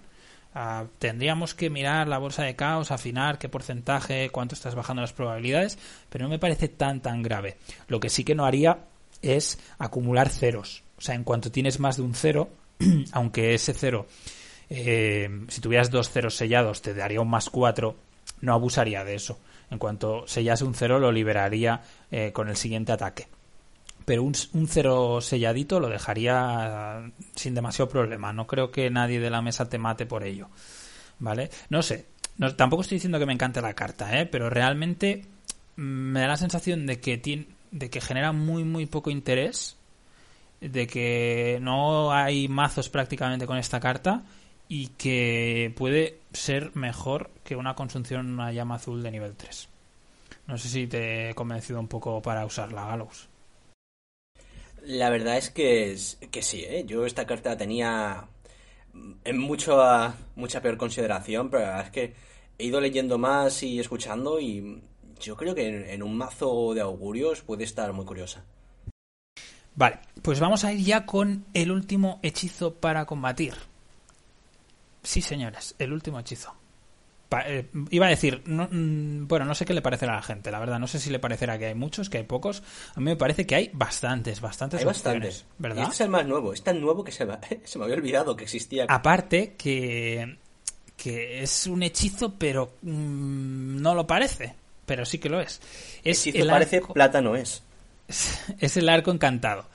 Eh, es una carta multiclase de los confines y sus clases son místico y superviviente. Es un apoyo, y te ocupa el espacio arcano, pero también te ocupa las dos manos, o sea, dos manos y espacio arcano, te lo ocupa todo. Los rasgos son hechizo, bendecido, arma a distancia. Cuesta tres recursos y dos de la puede llevar. Dime. Mateo la puede llevar porque es bendecido. Exacto. A lo que decía, tres recursos y dos de experiencia. Y de iconos de habilidad tiene voluntad y agilidad. ¿Vale? Tiene usos también tres cargas. Pero atención, voy a leer la capacidad y luego la comento un poco, porque es un poco larga. Eh, acción, agota el arco encantado. Combatir. Debes usar voluntad o agilidad. Fijaos aquí, primer cambio, debes usar voluntad o agilidad en lugar de combate. Y recibes más uno a tu valor de habilidad para este ataque. Este ataque inflige más uno de daño. Como coste adicional para iniciar esta capacidad, puedes gastar una carga para que este ataque tome como objetivo a un enemigo que no sea élite y que esté en un lugar conectado. Si lo haces, ignora las palabras clave indiferente y represalia para este ataque. Voy un poco por partes. Lo primero es que, aunque tiene cargas, como habéis visto, no se utilizan para atacar. O sea, no es un, no es un coste para activar la, la acción, ¿vale? Por lo que puedes llegar a usar el arco infinitas veces. Las cargas solo se gastan si quieres, para atacar a distancia. ¿Vale? A los enemigos que estén en lugares conectados. Aparte te da un más uno a voluntad o agilidad y hace más uno de daño. Está bien, esto mm, tampoco es nada que no hayamos visto con los hechizos anteriores. Lo de tener un bonus a la voluntad y un punto más de daño es lo normal. La parte claramente potente de esta carta está en la posibilidad de atacar a distancia, ignorando indiferente y represalia. ¿Vale? Eso, esa parte es muy positiva. Por el lado negativo lo que tenemos es que nos ocupa las dos manos aparte del arcano. Pero sobre todo, para mí, el punto negativo es que se agota. Esto es un problema grande porque además de que solo vas a poderlo usar una vez por ronda, te ocupa casi todos los huecos donde podrías llevar armas secundarias. Si es que tu rol principal es combatir. Ojo, que puede ser que solo lo tengas ahí para pegar un tirito de vez en cuando. A priori, a priori la veo más clara para supervivientes que tengan buena agilidad que para místicos, eh, porque tenemos acceso a todos los hechizos que ya hemos visto hasta ahora. Tendría que darle más vueltas porque es una carta muy nueva, no la he jugado y tendría que acabar de darle más vueltas para, para tener una opinión formada. Pero de entrada veo que tiene algunas carencias que van a hacer que tenga que construir el mazo totalmente alrededor del arco eh, y que no pueda ser una carta que lleve ahí por si suena la flauta. Una opción que veo para místicos es usar el arco con magia auténtica. Magia auténtica es esta carta que también es de los confines, que te permite usar apoyos, hechizo, desde tu mano, como si lo estuvieras en juego. Gastas la carga de, de magia auténtica, pero activas el hechizo de tu mano. De esta forma, al final, como el arco se agota, también solo lo ibas a poder hacer una vez por ronda. Y de esta forma, como digo, vas a usarlo desde la mano, no te va a tener los dos huecos de mano y el de arcano ocupado. No sé, creo que puede ser una, una buena opción. Bueno, en la misma línea de lo que estabas diciendo, siempre puedes ser buscador o tener acceso a buscador y usar el conocimiento es poder. De esa misma manera, ni lo tienes que agotar, ni gastas carga y puedes seguir atacando a distancia. Yo decir que esta carta sí me gustó mucho cuando la anunciaron. Creo que mi entusiasmo inicial ha disminuido un poco porque sí que veo que la discusión sobre la carta ya se ha calmado. Pero sí que me parece algo muy importante el que esta carta sea de nivel 2 y tenga dos clases. Que es eh, superviviente y místico. Porque es que eso hace que esta carta la puedan llevar más de la mitad de los investigadores. Por ejemplo, antes estaba pensando, digo, conocimiento es poder. ¿Quién lleva conocimiento es poder? Mincipan. Mincipan la puede llevar porque es superviviente de nivel 2. Y entonces, pues Mincipan, que no tiene ningún arma más allá de la solución extraña que le venga bien, pues con cuatro de voluntad y un conocimiento es poder, está. puede hacer bastante daño en un turno. Entonces, bueno, no tiene mejoras, que eso es algo que sí que me, me sabe un poco mal, porque yo creo que una carta de, eh, así, de nivel 4, podría haber sido un diseño muy, muy interesante. Pero yo creo que la belleza de esta carta, de todas maneras, es que la puede llevar gente que normalmente no tiene acceso a armas mejores. Así que, bueno, creo que ya hemos acabado con los hechizos de combate. Solo nos ha llevado. Una horita, ¿no? Sí. Bueno, teniendo en cuenta que hemos empezado hablando ahí un ratito y yo creo que no hemos empezado con los hechizos hasta la media hora, realmente esto solo nos ha ocupado media horita. Nos quedan dos bloques más, así que podemos, puede ser que nos vayamos a dormir pronto. Venga, vamos a ver si recuperamos un poco de horario de sueño en nada. Ahora están los hechizos para investigar, que eh, en mi humilde opinión, y creo que van a estar de acuerdo, son los mejores, ¿verdad? Bueno. a ver, es que investigar es la parte más, más importante del juego. Y es por lo que los buscadores, entre otras cosas, son la mejor clase. Bueno. Es que investigar rápido siempre es lo que te gana las partidas, Alex. Es Bueno. la estrategia más efectiva. ¿No, no estás de acuerdo? Siempre sí, siempre sí. Solo te estoy vacilando. Vale, pues lo has hecho muy bien. Eh, Sabes, que mm, yo creo que con los hechizos de investigar, los místicos ayudan muchísimo a avanzar el escenario antes. Yo creo que detrás de, de buscador, místico es la clase ahora mismo que tiene más potencial de sacar pistas de manera rauda. Yo diría que por detrás, eh, rebelde y superviviente, y ya eh, guardián, eh, si esto fuera una maratón, se desmayó de un ataque al corazón en los primeros 50 metros de la carrera. Sí, y pensaba que ibas a decir cuando pegaron el pistoletazo de salida. Sí, eh, hicieron, hicieron engage al que había disparado el arma y ahí se quedaron. Nada. El primero de estos hechizos que ya he adelantado, que yo creo que es muy muy bueno, es Rito de Búsqueda. Rito de Búsqueda es un apoyo que ocupa el espacio de arcano, tiene 4 de coste y como siempre aquí tiene tres niveles, nivel 0, nivel 2, nivel 4. El primero tiene un icono de intelecto, el segundo uno de intelecto también y el tercero dos de intelecto. Increíble, Y- pero cierto. Sí. Siempre tiene tres cargas y dice que el coste es un poco raro porque es el único hechizo que sube el coste a nivel, a nivel 4, tiene 5 de coste de recursos. Comprensible, comprensible. Lo que hace es acción, gasta una carga. Investigar. Investiga usando tu voluntad en lugar de tu intelecto. Si tienes éxito, descubres una pista adicional en este lugar. Si es revelado un símbolo o el fallo automático durante esta prueba, pierde todas tus acciones restantes y termina tu turno inmediatamente después de que esta prueba se resuelva. A ver, esto suena muy, muy bestia, pero realmente todo el mundo hemos aprendido a jugar con esta carta, que es úsala en tu última acción si no tienes eh, ganas de, de, morir o de quedarte clavado en tu lugar. Si la usas siempre en tu última acción, esta, carga no tiene, esta carta no tiene penalizaciones. Es para mí una carta inmejorable que definió el juego y que además con investigaciones arcanas, la primera mejora es gratis. Lo típico que te decían en el patio del colegio, la primera gratis y mañana repites. eh, bueno, me iba a un colegio privado, eh, me, hago el, me hago el chulo solo.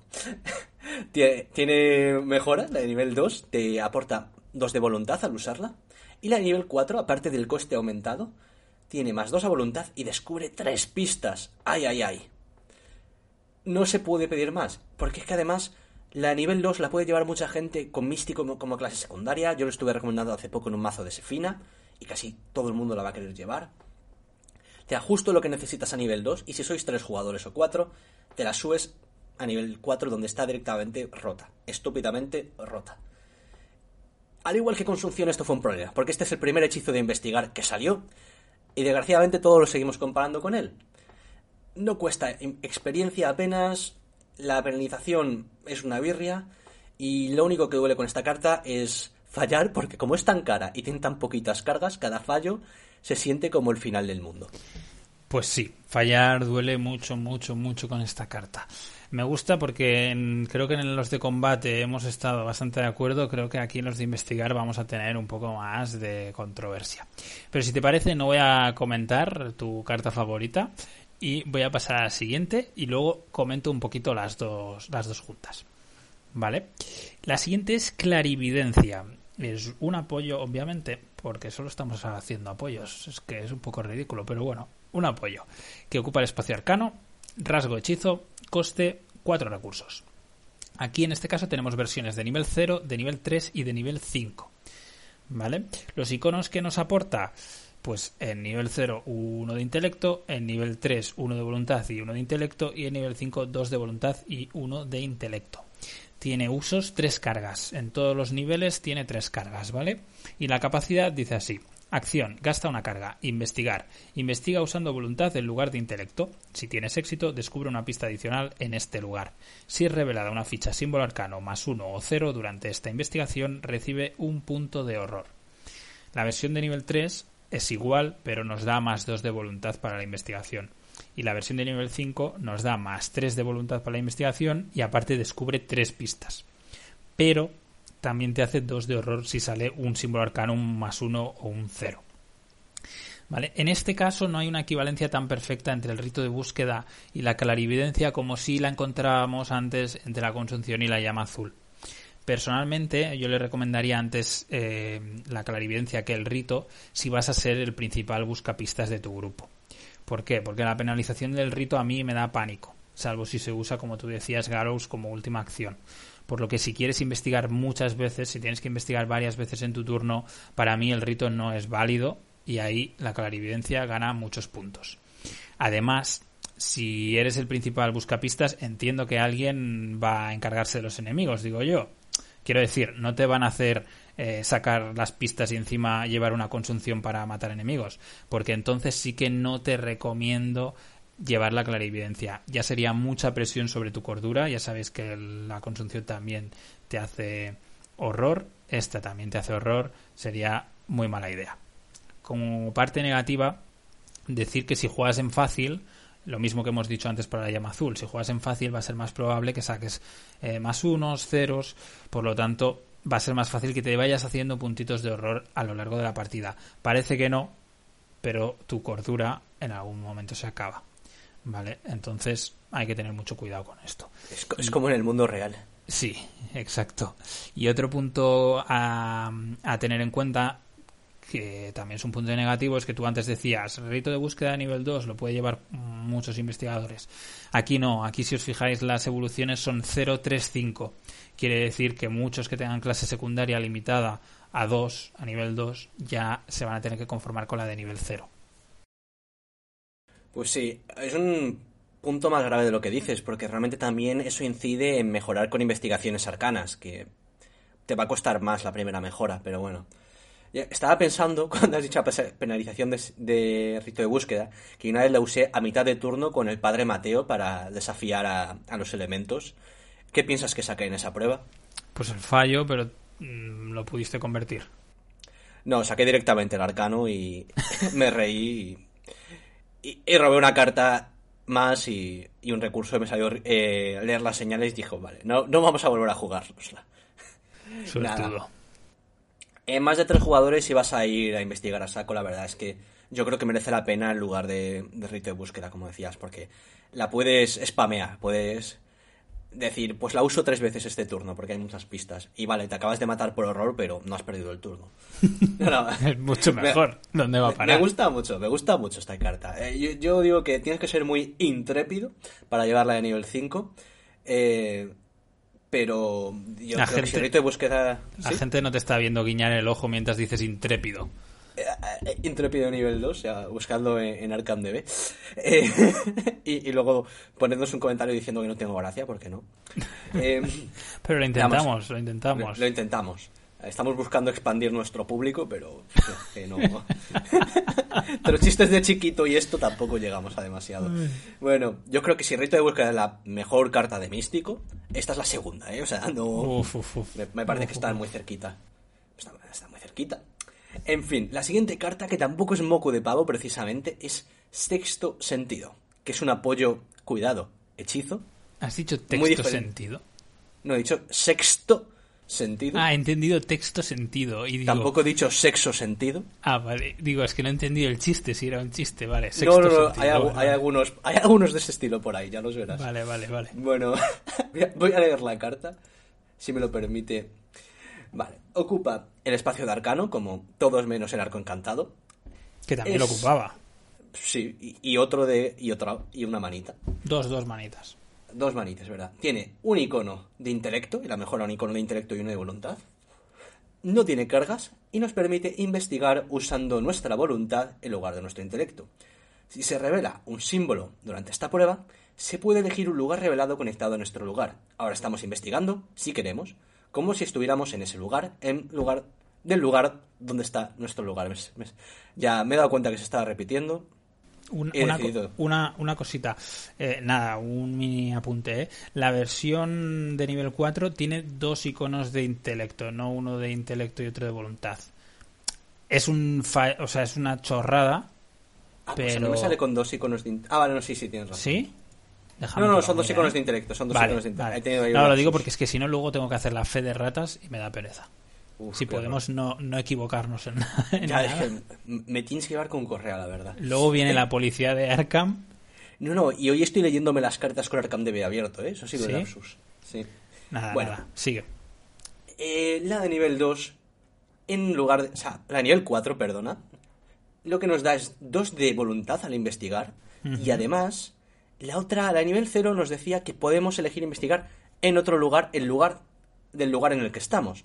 Pero a nivel 4 nos deja investigar, además, en otro lugar aparte del nuestro, cuando sacamos un símbolo. Esto, perdona, ¿eh? Pero es que em, ahora, ahora, que me lo estás leyendo, te estoy escuchando, eh, pienso, joder, es una chorrada, es súper fácil, pero dice tantas veces un lugar, tu lugar, otro lugar, sí, sí, que te hace... hecho la coña que te hace, es que te hace la picha un lío. Al final es la de nivel 0.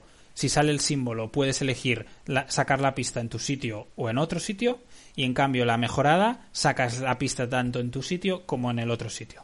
Exacto, pero es tan confuso que yo me acuerdo que jugué una campaña sin enterarme. Y me enteré pues jugando con Parry. Y yo esto cuando empecé a jugar, eh, yo era un noob de, de la leche. Y me dijeron que esto funciona así. Yo me puse muy cuñado, como, va, en mi casa siempre se ha hecho así, y juego una campaña así, tú a mí no me dices de nada. Y luego la leo, y digo, ah, coño, pues sí. Me imagino a, Parry, que es un buenazo, diciéndote... Parry estaba callado ahí. diciéndote, Alex, perdona, estás dejando pistas atrás que podrías coger. Y tú, bueno, bueno, ¿qué me vas a decir tú? Yo controlo. nada, nada. Quedaos con que es una carta que no usa cargas y que nos permite investigar a distancia y además elegimos el velo con el que investigamos. Entonces ya esto ya permite muchas más jugadas, como decir, investigo en este lugar que tiene velo 7 con Olive y así saco el, las pistas con un lugar que tiene velo 2. O sea, ya permite una eficiencia. Esta carta en solo, por cierto, es una pasada. Porque primero no tiene cargas, segundo te, ayuda a investigar dándote más voluntad. Y tercero, puedes avanzar estratégicamente por el escenario hasta que encuentres un lugar con poco velo para sacar todas las pistas desde ahí. Y bueno, es el hechizo que, que no nos merecíamos, pero que el juego necesitaba. Eso que digo, haciendo una referencia ahí sutil al Caballero Oscuro. Sirve para los investigadores de Danich, para los que pueden llevar cartas de místico cero, para tu abuela, para ponértelo con versátil. No, no saca varias pistas de una exactamente, pero es que le estamos pidiendo ya peras al olmo. Y además si llevas inspiración esotérica o, una build de augurios, que son estas cartas que nos las digo todo el rato, pero son eventos de místico que dejan escoger las fichas, pues ya te vuelves Dios, como Kluber. Pues sí, la verdad es que no le veo pegas, es que es, es, genial. Esta carta es genial, tanto si quieres investigar ocasionalmente, como si místico es tu clase secundaria, como si tienes más voluntad, eh, o sea, es tu clase secundaria y tienes más voluntad que, intelecto, como si eres el principal buscapistas y quieres llevar esto como una opción secundaria para cuando se te acaben las cargas o mientras que te sale tu hechizo con, con cargas no sé, es que yo la veo, la veo ideal, la veo ideal. Vamos con otra, si te parece, que ya será la cuarta, no última, pero penúltima. Vamos con una que a mí me gusta mucho y a ti sé que no te gusta especialmente. Y estaba deseando llegar a este momento para hacer un poco de conflicto. Vamos a ver. Es el ojo del caos. Es un apoyo, ocupa espacio arcano, rasgos, hechizo y maldito. Tiene versión de nivel 0 y de nivel 5 o de nivel 4. Es nivel 4, es nivel 4. Nivel 4, ¿verdad? Yo iba a decir que lo de maldito nivel 4 ahora nos viene genial porque Wendy Paralela puede llevar esta carta. Sí, sí, sí.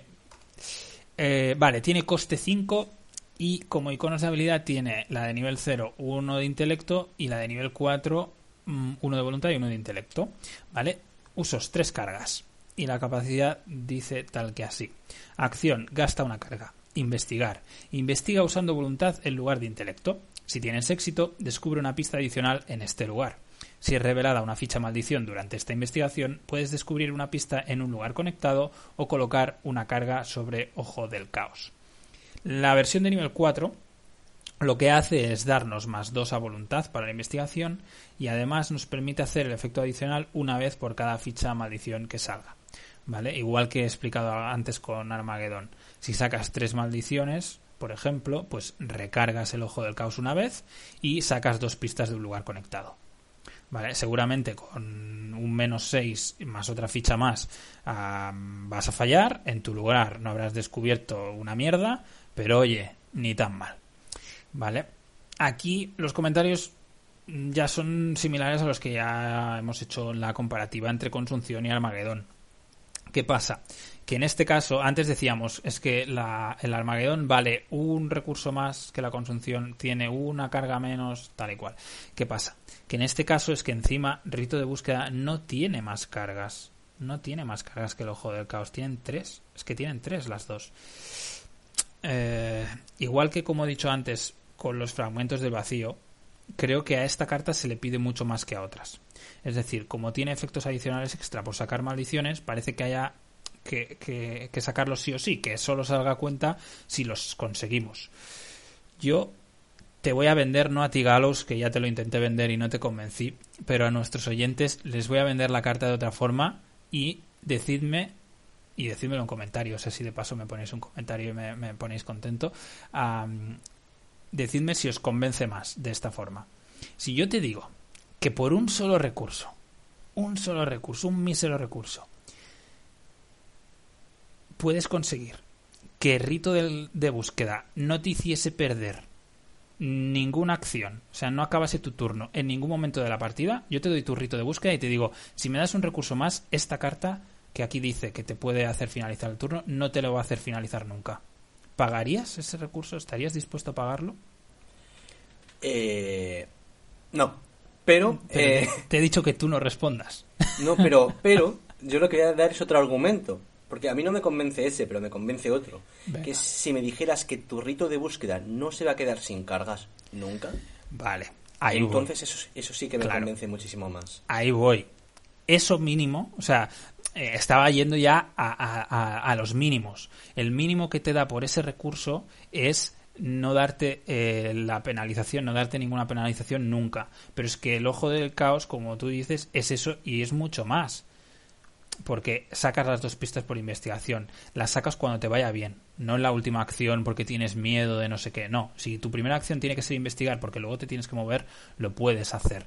No te tienes que esperar al final de tu turno. Pero es que si juegas con fichas maldición, prepárate para sacar las pistas de 3 en 3.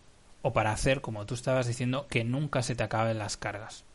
Yo creo que eso es lo más importante en un, Claro. en un hechizo de pistas. Aparte, ojo, porque no es lo mismo el rito de búsqueda que, que es nivel 4 o nivel 5. Nivel 4. Vale, no es lo mismo el rito de búsqueda nivel 4 que te salga tres pistas del mismo lugar que eh, Ojo del Caos que te saca tres pistas pero no del mismo lugar. Te saca dos de tu lugar y uno de, un lugar conectado. Eso a, niveles de jugadores bajos, a dos jugadores o incluso a uno, es mucho mejor que sacar tres del mismo lugar, porque mm, tres en, en el mismo lugar normalmente no va a haberlas. En cambio, dos y una sí que pasará muchas veces y vas a conseguir limpiar dos sitios de un plumazo. ¿Vale? Obviamente, igual que dije antes con el Armagedón, si quieres que funcione de forma óptima, si quieres conseguir todo esto que estoy intentando venderos, tienes que llevar cartas que te permitan sacar las fichas maldición cuando tú quieras. ¿Vale? Como el favor de la luna que hemos comentado antes. O también tener eh, cartas que, aunque saques maldiciones, tengas éxito, como el acuerdo paradójico, o tengas éxito o te den otros, otros beneficios, como tú decías también el ojo del Jin. Bueno, tener, tener cosas. eh, bueno, el ojo del Jin en este caso no nos serviría porque es para acciones básicas, si no recuerdo mal. Pero, pero bueno, al final lo que quiero decir es que tengamos eh, eh, la capacidad de generar fichas maldición y de poderlas aprovechar en el momento que queremos aprovecharlas, ¿vale? En este caso en concreto, ¿por qué insisto más? Que parezco el vendedor este de Planeta de Agostini. Em, porque creo que no es necesario, no es tan necesario optimizar el uso como en el caso de Armagedón. Es decir, si no juegas con fichas maldición, obviamente si no juegas con fichas maldición quizá no la llevaría, pero es que aunque no juegues con fichas maldición, no es mucho peor que una eh, que un rito de búsqueda, es solo un recurso peor, ¿vale? En fin, voy a dejar aquí ya mi, mi venta. Eh, simplemente deciros que aparte de ser muy divertida, ah, es, es solo un recursito más. Existe soltar el alma, existe la túnica de la noche eterna, que es un recurso para vosotros a cambio de vuestra tranquilidad mañana. Contrata ahora tu alarma de Prosegur. no, ya paro, ya paro, pero de verdad, si no, si no os lo habéis planteado, dadle una oportunidad. Aunque sea con solo un favor de la luna, yo creo que ya renta muchísimo. ¿Y por qué no os vais tú y el ojo del caos a un sucio motel de carretera, Alex? Porque es una carta, tío.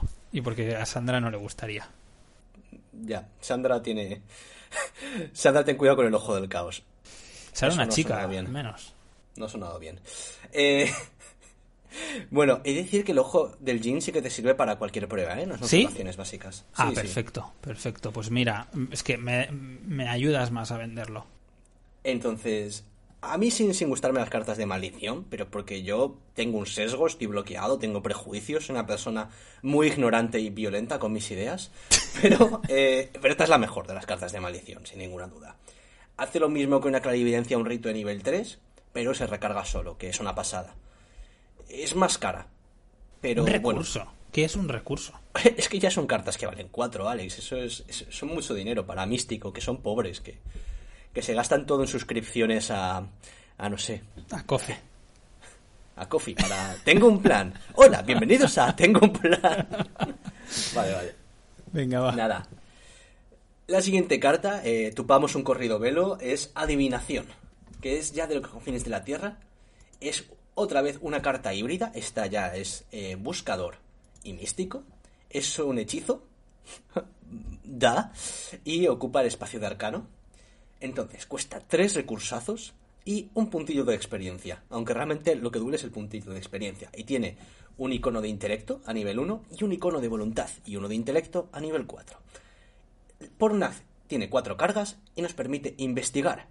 Puedes usar tu valor de tu voluntad en lugar de tu intelecto, así que puedes seguir usando intelecto si eso te, te mola, y te da más uno tu valor de habilidad para esta investigación. Si tienes éxito, gasta una o dos cargas. En lugar de descubrir una pista en tu lugar, descubres una pista en tu lugar por cada carga gastada. Y si tienes éxito por cero, eliges y descartas una carta de tu mano. La mejora tendría seis cargas y aparte nos daría más dos en lugar de más uno a nuestro valor de voluntad o de intelecto, aparte que nos permite gastar hasta tres cargas para descubrir ese mismo número de pistas. Entonces, ¿qué ventajas tiene? ¿Por qué voy a usarla en lugar de sexto sentido o de rito? Bueno, si te gusta jugar con cargas, llevas cartas que te permitan pues gastarlas o por cualquier otro motivo, pues puede que quieras tener esta. Yo la veo mejor en solo, en true solo. Porque a veces en true solo, eh, con su... no, sexto sentido no es suficiente. Quieres sacar dos pistas de un lugar. Quieres sacar el doble de una prueba en lugar de tener que hacer dos pruebas con riesgo de fallar. Pues mm. esta carta me parece mejor para eso. Te da esos pequeños acelerones cuando los necesitas. Eh, hay, igual que la marca de Xuga, puedes ponerle embelesado para recargarla, puedes ponerle deducción para sacar más pistas. Y bueno, hay un investigador en particular en la clase buscador, que no voy a decir su nombre, que le viene muy bien tener ese más dos. Una pregunta, ¿has dicho la penalización? ¿He dicho la penalización? No, porque no, porque quería hablar de ella más adelante y se me ha ah, olvidado. Perdona, perdona. No, no, no, que va. O sea, era buena intención y luego se me ha olvidado. ¿Qué pasa con la penalización? Que si tienes éxito por exactamente cero, con la nivel 1 tienes que descartar una carta de tu mano y con la nivel 2 tienes que de nivel 4 tienes que descartarte dos cartas de la mano, si no me equivoco. Sí. Y esto duele un montón para místicos, porque es una clase con muy poco robo. Y buscador yo creo que duele menos, porque se pasan la vida robando. Son un poco como políticos de un partido en concreto. Es en el que está pensando nuestra audiencia, ese, es en concreto. Em, sea el que sea, porque yo no quiero que nos dejen de oír nadie por su ideología política. pero tú has visto, tú has visto con qué cuidado lo, he dicho. ese, que estás pensando, no lo digas, no lo digas. Ya veremos luego si lo recorto en la edición. Eh, pues eso, me parece una carta buena para místicos en solo, pero que luego no tiene demasiados hogares, aparte de un buscador que yo he teorizado que puede ir bien en él. Ya. La verdad es que yo no la acabo de ver, porque el principal problema para mí es que no es de nivel 0.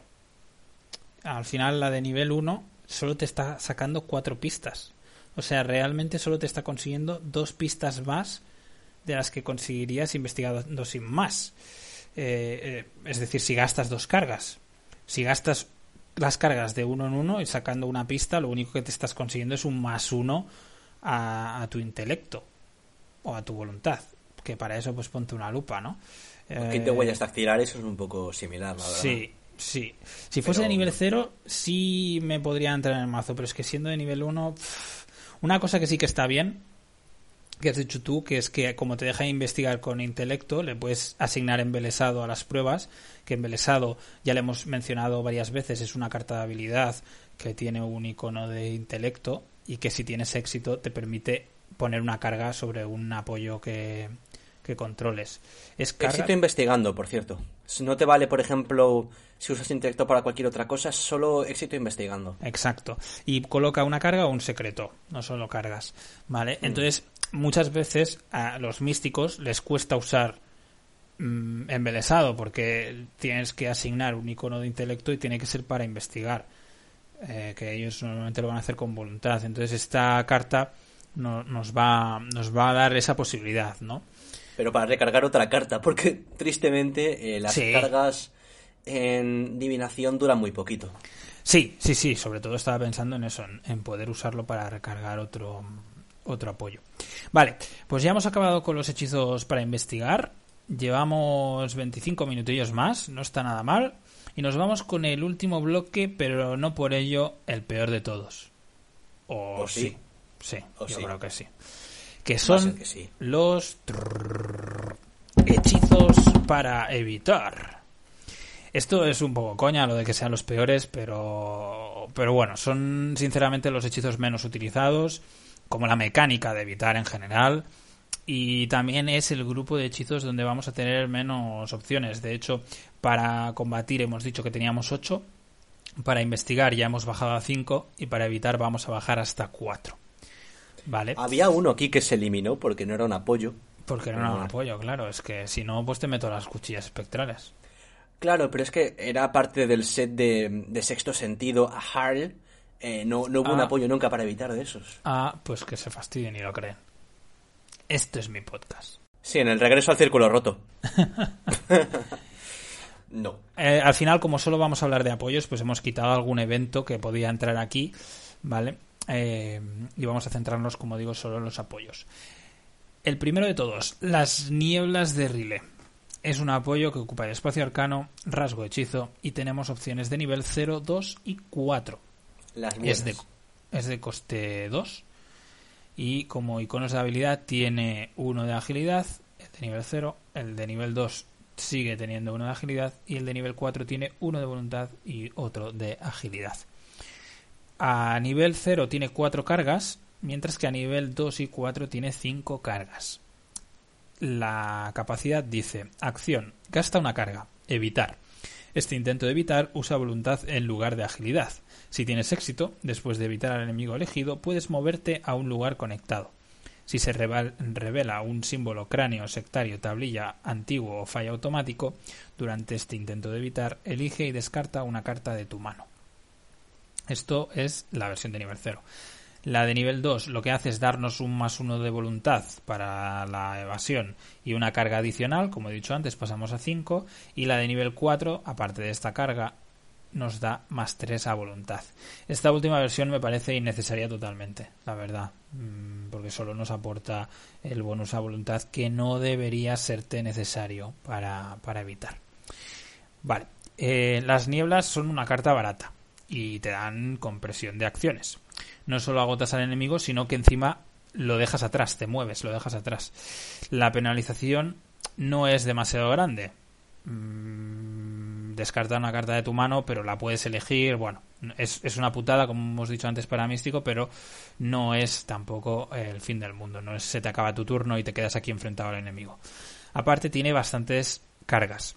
Además, un punto importante es que el movimiento no es obligatorio te dice puedes moverte. Si tú necesitas quedarte en el lugar en el que estás para investigar, lo puedes hacer. A mí me parece que está muy bien.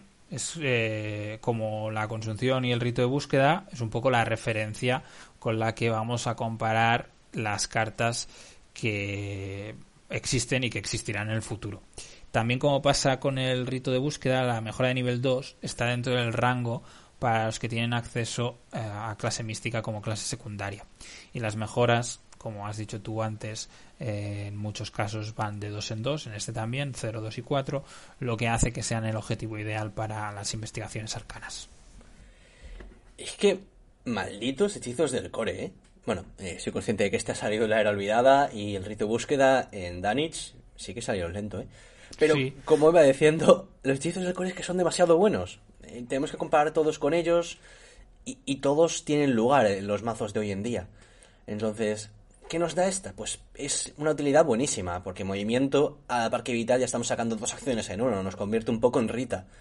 Eh, tiene eh, un camino de mejoras que sale gratis con las investigaciones arcanas o la nueva carta de Por la madriguera del conejo. La penalización duele un poco en místicos porque es una carta, pero al menos no, no escala, ¿sabes? Y ya la de nivel 2 es muy buena carta. A mí me gusta bastante los investigadores que son, son místicos pero han un poco en roles de, apoyo, como el padre Mateo, donde yo lo he usado pues para ir evitando enemigo en enemigo y acercándoselos al guardián, los que tenía colgando. Y en Daisy Walker, por ejemplo, es una buena defensa, por eso de que te da más una voluntad. Así que bueno, y además a ella le duele menos porque descartar en buscador pues no es tan dramático. Vamos con la siguiente carta, la verdad inefable, que es un apoyo... Esto lo voy a recortar. es un apoyo, un apoyo de coste 3, que también va a tener eh, tres versiones, una de, nivel 0, una de nivel 3 y una de nivel 5. La de nivel 0 tiene un icono de agilidad, la de nivel 3 tiene uno de agilidad y uno de voluntad, y la última, como no puede ser excepción, dos de agilidad y uno de voluntad. Tiene tres cargas, esto no cambia, y ya estamos viendo las diferencias con Nieblas de Erlier. 2 de coste por 5 cargas a 3 por 3 cargas. Y cuando evitas al enemigo, pues, bueno, esta carta nos permite evitar. Usamos nuestro valor de voluntad en lugar de nuestro valor de agilidad. Y si el intento de evasión tiene éxito, hace 1 de daño a este enemigo. 2 de daño si usamos la de nivel 5. ¿Qué penalización tiene? Pues que si sacamos los símbolos positivos, 0 más 1 o arcano, nos va a hacer perder un recurso o dos recursos en el caso de que sea la de nivel 5. Esta carta ya me parece muchísimo más de nicho que, la anterior, porque cuando quieres evitar, normalmente es en una campaña en concreto, y en esa campaña tampoco quieres estar matando a los enemigos, precisamente. Mm, igual si eres un místico de combate y te gusta evitar a los enemigos antes de pegarles, por el miedo al que dirán, pues sí, sí, la veo lugar, pero en general no, no es una carta que me encante. Solo la llevaría en uno o dos personajes, en solo me parece terrible tener que sacrificar espacio en tu mazo y ranuras de arcano para llevar esta carta. Y bueno, no sé, Alex, ¿tienes algo en contra de lo que he dicho o tú tampoco la ves mucho futuro? No, a mí no me parece muy interesante. Ah, como mucho le veo hueco para esos enemigos que tienen 3 de salud. Lo puedes evitar primero, lo haces el punto de daño y luego pues ya le harás los otros dos en la siguiente acción o incluso en la siguiente ronda porque estará el enemigo agotado. Mm, es una opción, más que como hechizo de evitar, yo lo veo como arma secundaria para hacer un puntito de daño, asegurándote también que, ese enemigo pues no, va a atacar a nadie más. y si la pudiese llevar Rita, ¿qué cambiaría tu opinión? Pues sí, porque podrías hacer 3 de daño con la de nivel alto, pero no mucho más, porque dejarías de, de poder usar tu agilidad para evitar que yo he oído que Rita tiene buena agilidad. Venga, va, te voy a cortar porque si te menciona Rita ya te, emocionas y, me conviertes el podcast en un podcast de Rita. Venga, vamos con, con otra. Eh, esta es la tercera, hemos dicho que había cuatro, o sea que ya no quedan, no quedan más. Es la mortaja de sombras. Es un apoyo que ocupa el espacio arcano, rasgos, hechizo y maldito. Tenemos en este caso dos opciones, ¿vale? La de nivel 0 y la de nivel 4. El coste es de 3 y los iconos que tiene para pruebas de habilidad es uno de agilidad, la de versión, o sea, la versión de nivel 0, y uno de voluntad y uno de agilidad para la de nivel 4. Tiene también tres cargas, como la verdad inefable. Y eh, la capacidad dice acción, gasta una carga, evitar, este intento de evitar usa voluntad en lugar de agilidad. Si tienes éxito y el enemigo evitado no es élite, puedes mover ese enemigo a un lugar conectado. Si es revelada una ficha maldición durante este intento de evitar, puedes moverte a un lugar conectado o colocar una carga sobre, eh, mortaja de sombras. Vale, esto es la de nivel 0. La de nivel 4 nos da más 2 a voluntad para el intento de evitar y además nos permite hacer el efecto adicional una vez por cada ficha maldición que salga. Es decir, el ejemplo que he puesto todo el rato, sacas tres maldiciones, puedes recargar una vez el, hechizo y moverte dos veces. Seguramente fallarás la prueba con el menos 6 y te llevarás a arrastras al enemigo, ves a saber a dónde. Te van a llamar el taxi de Arkham, pero mm, yo qué sé. Algo, algo te has movido como mínimo. En fin, esto de que me toquen a mí todos los hechizos del set de maldiciones, ¿es porque los odias o ha sido casualidad? Eh, fue completamente aposta, manipulé el orden de los hechizos y quién hablaba de cada cosa para que te tocaran matemáticamente todos a ti. Joder. Bueno, en este caso no voy a defender tanto a la mortaja de sombras como he defendido al ojo del caos y ni siquiera lo voy a defender un poquito como he defendido a Armageddon. En este caso tenemos una carga menos por un recurso más. Eh, al final entre moverte tú, lo estoy comparando con, con las nieblas, ¿eh? entre moverte tú o mover al enemigo, no es que haya demasiada diferencia. No al menos, porque alguien me dirá, no, pero es que si puedes mover al enemigo, lo puedes empujar a donde está el guardián, no sé qué. Sí, hay un poquito de diferencia, pero no hay tanta diferencia como para que compense pagar un recurso y perder una carga. ¿Vale? Seguro que hay situaciones en las que va a funcionar mejor que niebla, pero va a ser condicional, va a ser, van a ser situaciones muy, muy concretas. Igual que el resto del set de maldiciones, si quieres que, que, funcione bien, eh, lo vas a tener que combar con algunas cartas que hagan que veas más este tipo de fichas o incluso que puedas tener éxito sacando este tipo de fichas. El efecto de conseguir el movimiento tampoco eh, me parece que valga mm, tanto la pena. Es decir, no es lo mismo sacar una ficha maldición, forzar sacar una ficha maldición con el favor de la luna en el Armagedón para hacer un punto de daño o en el Ojo del Caos para conseguir una pista extra que aquí para moverte lo veo mm, lo veo flojo. Para mí es el menos interesante de, del set de, hechizos que funcionan con maldiciones. te voy a dar la razón, eh, como los tontos. Vale. Pero, eh, nada, es la peor carta del conjunto maldito, me parece innegable. Pero, a ver, en teoría, en la teoría solo, es una muy buena carta para solo, donde sí que hay cartas como desterrar que se llevan. Porque esto de evitar un enemigo cazador, alejarlo a una casilla y moverte tu otra, te permite no tener que verle en unos cuantos turnos. ¿Qué pasa con los hechizos de maldiciones en solo? Que funcionan mal. Porque son muy caros, pierdes mucho tiempo en bajarte, eh, es caro, no vienen muchas cargas. Y, bueno, que hay una sola manera de que estos hechizos, de que este hechizo sea bueno, que es o le mandas al enemigo a tu guardián, bueno, dos maneras, o es solo y pones mucha tierra de por medio. Esto es muy de nicho en comparación con Nieblas de Rie o la carta de la que voy a hablar ahora, que yo creo que es la única que se compara con Nieblas de Rie a nivel general. A ver, hay otra manera más de que sea útil. Puedes hacer un, proxy y, ah. deslizarlo dentro de la funda, ponerlo delante. Ah, vale, bueno. Sí, parecido a combustible, pero menos destructivo, me gusta, No, porque nieblas de relé, esto realmente no es útil porque nieblas no es del core. Yo era de aquellos que al principio tenía un core y la, segundo, la segunda copia tenía proxies durante un tiempo. Yo me los hacía mentalmente y digo, esta copia de, de eh, unir los puntos va a ser pues mi segundo... Eres un tramposo. Es un tramposo. Seguro que metías dos copias de unir los puntos y decías, una va a ser no sé qué y la otra va a ser no sé cuánto. Y después, en función de la que te salía, decías, mira, esta era aquella. No, pero unir los puntos es porque era muy mala la cosa. ¿Qué pasa? Que se me olvidaba. Se me olvidaba que tenía dos copias porque era muy, era muy novato. Esto es como mi segunda o tercera campaña. Bueno, desdibujar. Desdibujar. Eh, esta carta es otra de las cartas híbridas de confines de la Tierra. En este caso, junta las clases de místico y de rebelde. Es un apoyo hechizo de coste 2 que ocupa la ranura de arcano y que tiene versiones de nivel 1 y de nivel 4. La de nivel 1 tiene un, un iconito de agilidad y la de nivel 4 tiene agilidad y voluntad.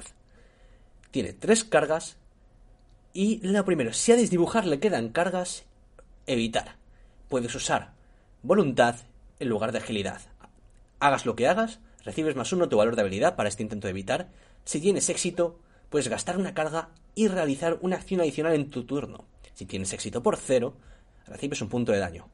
Esto debe decir que puedes no gastarte la carga. No, tienes que gastarte la carga, sí o sí, pero puedes no realizar la acción extra. Eso es verdad. Sería un poco estúpido, pero cierto. seguro que alguna vez a alguien le ha pasado o le pasará, que, lo prefiere.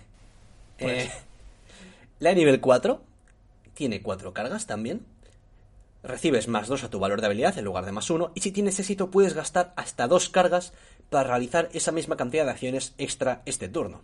Y si tienes éxito por 0 te hace dos puntazos de daño. Que, ojo. Ah, creo, creo que te he escuchado que decías, la de nivel 4 tiene 4 cargas también, pero la de ah. nivel 1 tiene 3 cargas, ¿vale? Ah, tienes razón, tienes razón, ahí me he colado. Aquí tenemos una carguita más, ganamos bueno, eso. Me gustaba esta carta, así que mejor me lo pones. ya me gustaba. Entonces, yo creo que es la única que se compara con Nieblas de Rie. Mm, creo que ninguna más se acerca, porque Nieblas de Rie alguna vez la he usado y quería investigar en ese lugar y no he podido, o he tenido que sacrificar el movimiento. Entonces, yo creo que esta te da más flexibilidad. ¿Que quieres investigar en ese lugar antes de irte? Pues lo haces. ¿Que tienes un, un personaje o una prueba del escenario que dialogar o hacer? Pues, pues te quedas y la haces. ¿Que tienes que activar otro efecto? Pues es más flexible. Pero he de decir que me parece un poco frustrante que para mí su mejor usuario no puede llevar la mejora. Pero bueno. Bueno, ah, yo creo que está bien. Está más que bien, está muy bien. Aunque para mí tiene la misma pega, porque es que a ti, a mí me han tocado todas las, las del set de maldiciones y a ti te han tocado todas las del set de confines. Entonces estoy poniendo siempre la misma pega, porque como tú estás diciendo lo bueno, pues a mí solo me queda decir lo malo. No, pero aquí en este caso es que eh, la, la de nivel más bajo es de nivel 1, no es de nivel 0. Y creo que aquí, al menos me, está pasando a mí, ¿eh? no sé si le pasa a todo el mundo, pero es que inconscientemente estamos haciendo la comparación con nieblas como si ambas fueran de nivel 0 y este es de nivel 1. Entonces, ¿qué problema hay? Que no puedes empezar con esta carta en el mazo. ¿Y qué vas a hacer? ¿Vas a gastar dos puntos de experiencia para, para cambiar tus nieblas por desdibujar?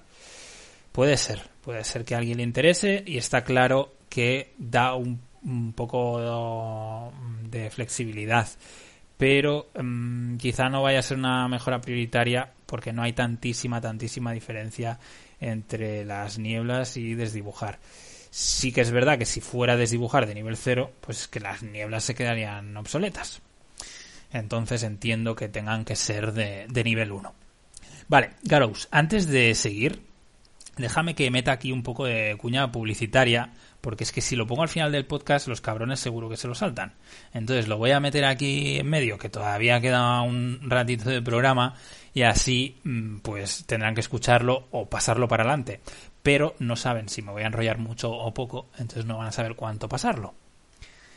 ¿Vale? Aquí simplemente deciros, no, no os voy a dar mucho la chapa, no os preocupéis, deciros que si os gusta lo que hacemos y queréis, nos podéis ayudar haciendo mecenas en Coffee, visitando coffee.com barra tengo un plan. Nos ayudáis con todos, todos, todos, todos los niveles de suscripción, desde la más pequeñita a la más grande. Ser mecenas os da acceso a la zona privada de Discord, a los sorteos que hacemos mensualmente, al contenido exclusivo como el que haremos en cuanto se acabe este, este programa, a voces disonantes, que es la narración de campañas para Arkham Cars, todo, todo esto que hacemos es gracias a nuestros mecenas, a los que siempre les doy las gracias de corazón, de verdad. No sé si me creeréis o no, pero os las doy de corazón. Gallows, ¿tú sabes quiénes son nuestros cerebros? Joder, y vaya que sí, y vaya que sí. Tenemos en primer lugar a Ash, el diletante. Segundo lugar, pero no por ello menos importante, segundo lugar numérico solo, a Rafa, el malvado emperador. En tercer lugar tenemos a Castellari, o Castellari, el calvo de la suerte. Y no es ofensivo porque él se ha editado en esas fotografías del calvo de la suerte. Ese meme, ese meme de Castellari es buenísimo. Es que gana todos los sorteos, o sea, es el calvo de la suerte. Arrimaros a él si queréis ganar algo. Es buenísimo. Y, por último, a la bruja mala Lestrange. Y quería decir, antes de nada, que a los mecenas también ayudáis mucho a que se grabe este podcast. Y de hecho tenéis más aún esperándos en la sección de mecenas.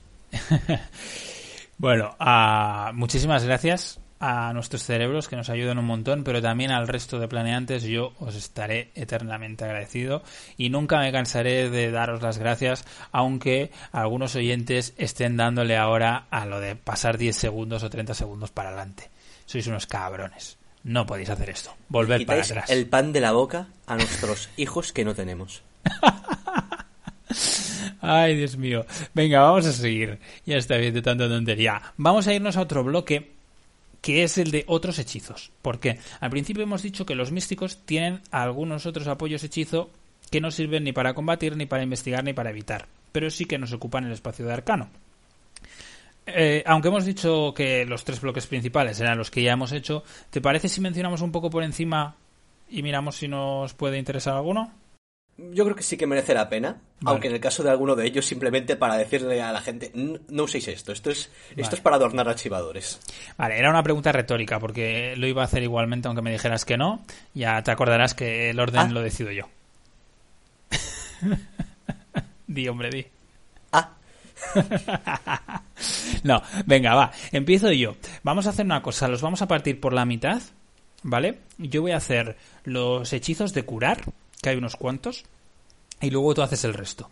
¿Te parece? Ya que me has enchufado todos los malditos, yo ahora te enchufo lo que no me interesa. ¿Sirve de algo que proteste? No.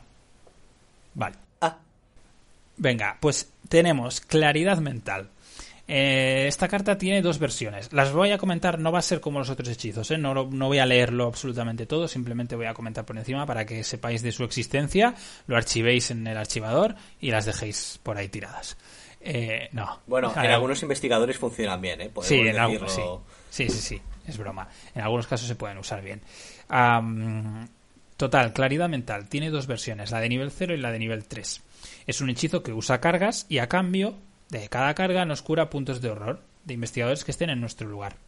¿Vale? A mí, así, mm, como comentario rápido, me parece poco eficiente, me parece cara y no me planteo usarla, sinceramente. Y luego tú, en la parte de mecenas, ya me dirás que hay algunos que le pueden sacar provecho y me explicarás y me enseñarás mucho.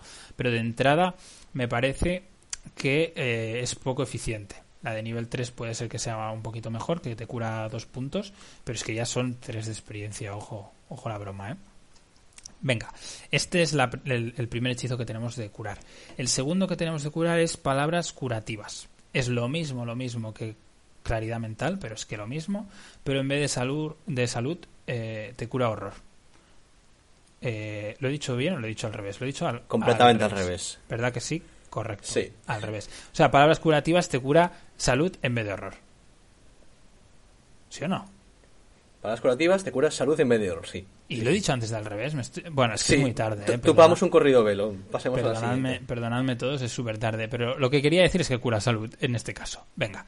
No voy a hacer comentarios porque es, que es exactamente lo mismo. Cuesta los mismos recursos, que concretamente, si no me equivoco, son dos recursos. Tenemos lo mismo, nivel 0 y nivel 3. Eh, tres cargas, la de nivel 0, cuatro cargas, la de nivel 3. La de nivel 0 cura 1, la de nivel 3 cura 2. Son muy parecidas. Lo único que curan eso, una salud y la otra cordura. Y la última que creo que hay, sí, es la última que hay de curar, es serenidad terrenal. ¿Vale? Serenidad terrenal tiene dos versiones, una de nivel 1 y la otra de nivel 4. ¿Vale? La de nivel 1 tiene 4 cargas y la de nivel 4 tiene 6 cargas. En este caso es em, de los confines, ¿vale? Es un apoyo que es tanto místico como superviviente. Y la de nivel 0 tienes que hacer una prueba de voluntad 1 y por cada punto que tengas por encima del valor de éxito puedes elegir eh, gastar una carga para curar un punto de daño o un punto de horror. ¿Vale? De un investigador que esté en tu lugar, solo para investigadores. El problema es que si tienes éxito por cero, pierdes un recurso. Les ha gustado mucho lo de tener éxito por cero en, esta, en este ciclo, ¿eh? Es que no te penaliza por fallar directamente. Hmm. La de nivel 4 hace lo mismo, pero la prueba de voluntad es de nivel, es de, nivel 0, no es de, no es de, o sea, no es una prueba de 1, es una prueba de 0. También puedes gastar cargas para curar un punto de daño o un punto de horror la penalización es que si tienes éxito por cero pierdes dos recursos en vez de uno. Y la otra diferencia es que tenemos seis cargas en vez de cuatro. ¿Vale? Eh, aquí, mm, para mí esta es mucho mejor. ¿Por qué? Porque aunque cura mucho menos que las dos anteriores, eh, lo hace de forma más eficiente. Claridad mental y palabras curativas podían curar un máximo de 3 puntos en la versión de nivel 0 y 8 puntos en la de nivel 3 pero gastando un porrón de acciones. Con Serenidad Terrenal nos va a curar 4 puntos, la versión de nivel 1, o 6 puntos, la de nivel 4, pero a cambio lo va a poder hacer incluso en una sola acción, si tienes éxito por mucho. Y aparte nos da la flexibilidad para curar daño o curar horror. Antes me he hecho la picha un lío, pero aunque me haya confundido, tienes que llevar los, las dos, tienes que llevar tanto claridad mental como palabras curativas si quieres curarte de los dos tipos de, puntos y en cambio aquí con serenidad terrenal puedes curar ambas con un solo apoyo. En general ya habréis visto que no me gustan demasiado los hechizos de curar, pero si tuviese que llevar alguno sería la serenidad terrenal. Y ahora aparte en la campaña de los confines de la Tierra parece que curar va a ser una mecánica a la que vamos a tener que prestar eh, atención Mm, de manera prioritaria y quizá tendré que cambiar mi opinión sobre alguno de estos hechizos. No lo sé. Ya lo Como la era olvidada cambió las opiniones sobre los hechizos de evitar hace tres años. Sí. Nada, van a seguir siendo muy de nicho, salvo en una campaña. Nah, yo voy a hablar de una serie de hechizos que son un poco miscelánea o utilidad. No sé muy bien cómo referirme a ellos. Que el primero ya es bastante sui generis de lo que hemos tratado, que es el pacto de sangre que tiene dos versiones, pero esencialmente esta es una carta que nos deja colocarle perdición para darnos eh, bonus a nuestras habilidades. Entonces, la nivel 0 es un apoyo de coste 2, con un icono de voluntad y un icono de combate, y que nos da un límite, eh, la opción de poner uno de perdición sobre él para darnos dos de voluntad o dos de combate para una prueba, límite una vez por prueba. Y la de nivel 3 es permanente. Eso, que solo podemos llevar una en el mazo. Así que no, la gente todavía no sabe muy bien cómo funciona la mejora de esta carta. Es un poco rara. Porque. Pero bueno, nos deja hacer lo mismo. Le podemos poner encima uno de perdición. Para que nos dé más 3 a voluntad o más 3 a combate una vez por prueba. Y ¿por qué haríamos eso? Eh, bueno, yo esta carta la veo como por 3 de experiencia durante el resto de la campaña, antes de que avance el plan, eh, te da bonus ilimitados durante un turno. Así que hay gente a la que eso le parece poco, a, mí me parece muy simpático. La segunda de estas cartas que vamos a cubrir, y no la vamos a cubrir, spoiler, es el sello del séptimo signo. ¿Por qué no vamos a hablar de ella? Porque ya sabéis que es ella el fallo automático, y si no lo sabéis es porque no habéis escuchado nuestro podcast sobre el padre Mateo y ya tenéis deberes. Pero el padre Mateo no es ese investigador que ha quedado obsoleto. Ya ese podcast por la salida de Wendy Paralela eh, ha envejecido regular, pero bueno. Bueno, ya haremos un podcast de Wendy Paralela, pero sí, es verdad que Padre Mateo ha podido quedar un poco ofuscado, pero, pero sigue siendo sigue siendo interesante. Sí, luego el tercero de estos hechizos es la transmutación alquímica, que tiene dos versiones, una de nivel 0 y una de nivel 2, y es considerada, sobre todo la versión 0, una de las peores cartas de todo el juego. Eh, genera sea, lo que hace esta carta es que la primera cuesta un recurso y por una acción podemos hacer una prueba de voluntad 1 y por cada punto de éxito que tengamos hasta el límite de 3 nos daría un recursito. Y luego tiene otra penalización que te voy a pedir que la mires tú, Alex, porque ya la mismo no la tengo presente. Te lo miro. Y la, mejora de, de nivel 2, en la prueba de voluntad pasa a ser de voluntad 0 y nos deja obtener hasta cuatro recursos de un solo uso. Mm. Uh, la penalización es que si sale un símbolo, o cráneo, sectario, mm, tablilla antiguo o fallo automático, recibimos un punto de daño. ¡Auch! Sí, en las dos versiones, en la de 0 y en la de 2, un puntito de daño. Muchas de las personas que quieren usar este hechizo tienen muy poca vida. Sí. Y diría muchas de las personas que quieren usar este hechizo porque me estoy refiriendo a dos o tres investigadores. Ah, pensaba que referías a dos o tres personas en el mundo. ya, también. Este hechizo no os voy a engañar, es una trampa para novatos. Eh, místico le duele conseguir recursos, tú lo ves en cada cosa y dices, anda, por fin voy a tener recursos para jugar en mi, en mi rito de búsqueda. Y no, te vas a quedar parado como un parguelón, fracasando pruebas y sacando un recurso a cambio de bajar una carta, una acción. Es como que yo he visto en el FAQ de esta carta dicen que el, mejor de los casos en, los que la juegas y te sale todo perfecto, has gastado seis acciones para obtener ocho recursos. Eh, vale, pero ¿qué te parecería? Ahora estoy dándole una vuelta aquí a la vez que leo la carta, ¿eh? ¿Qué te parece como carta para como donante de cargas? Para hacerle eh, transfusiones de cargas. Pues sí, eso hay gente que la juega en Akachi para eso. Hay gente que la usa en, en Marí para la acción bonus. La de nivel 2, normalmente. Pero en la nivel 2 me parece que sales perdiendo, porque te has gastado experiencia en transmutación alquímica. Y eso es perder en la vida.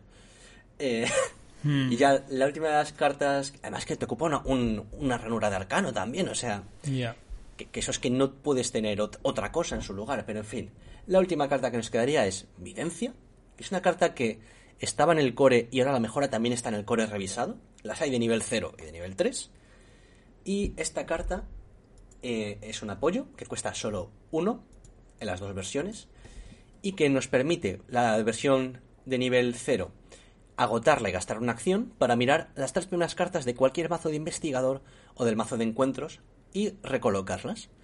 Y luego la de nivel 3 eh, nos permite agotarlo, pero sin gastar una acción y gastar una carga, y hacer lo mismo, mirar las tres primeras cartas de cual, mazo de cualquier investigador o del mazo de encuentros y colocarlas como queramos. Eso sí, si había un terror o un augurio en las cartas, o presagio, en las cartas, no lo he dicho bien, augurio, miradas, recibiríamos un punto de horror.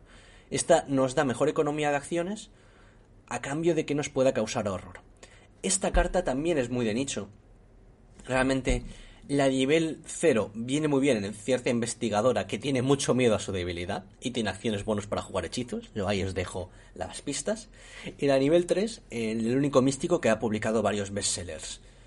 Pero eh, es una carta un poco complicada de encontrar hueco, porque nos llena un arcano, de dedicar experiencia. Pero bueno, si la debilidad es muy, muy horrible, como el varón del cementerio o, recordar una cosa de tu pasado que te da muchísima vergüenza, tanta que tienes que poner perdición en el plan en curso, eh, yo la consideraría si estoy borracho. Madre mía, el nivel está degenerando. Ah, mira, te voy a decir dos cosas. La primera es que ya llevamos dos horas grabando que por eso estamos bastante ya con la batería baja. Y la segunda es que en todo este tiempo aquí metidos dentro de tu podcast, en el mundo real han pasado cosas. Este podcast no es de noticias, pero resulta que increíblemente hace mm, dos horas, prácticamente, eh, bueno, no, dos horas no, mm, a las once y veinte, ¿vale? Ahora es la una y diez eh, pues sí, dos horas, ¿no? Total, es que ya no sé ni sumar. Fantasy Flight ha publicado las cartas promo full art de Roland, de Agnes y de Wendy, tanto en la versión paralela como en la normal. ¿Qué te parece? Increíble. Que lo estoy viendo, es verdad. Que te lo has dicho y me he ido a Twitter y digo, ¿en serio? ¿En serio? Fantasy Flight que hace tan pocos anuncios acaba de sacar uno mientras hablábamos. Sí, sí, y aparte no han sacado de una en una, han sacado las seis de golpe. En fin, pues esto... Tengo una conjunta. Sí, esto ya lo... Mira, más, más cartas para, para la conjunta. Si te parece, eh, antes de acabar este bloque de los otros hechizos, ya hemos ido dejando, bueno, creo que no lo hemos dicho en ningún momento de forma clara, pero eh, nos hemos ido cortando a la hora de recomendar investigadores para los hechizos. ¿Por qué? Porque eso va a ser el contenido del programa extra para mecenas que vamos a hacer hoy. Si te parece, en estos hechizos, en estos mm, hechizos que no son ni de combatir, ni de investigar, ni de evitar, podríamos hacer un adelanto y podríamos hablar un poquito de qué investigadores ves que puedan usar estos hechizos. ¿Te parece? Sí, me parece genial. Así la gente ve pues el programa que tenemos aparte y que está muy bien. Está muy bien pensado. No bueno, de flores. Después de esto, más te van a hacer comentarios de nivel aquí, ¿eh? Venga, cuéntame. Pues claridad mental, eh, yo la he visto en conjunción con consunción de nivel 5.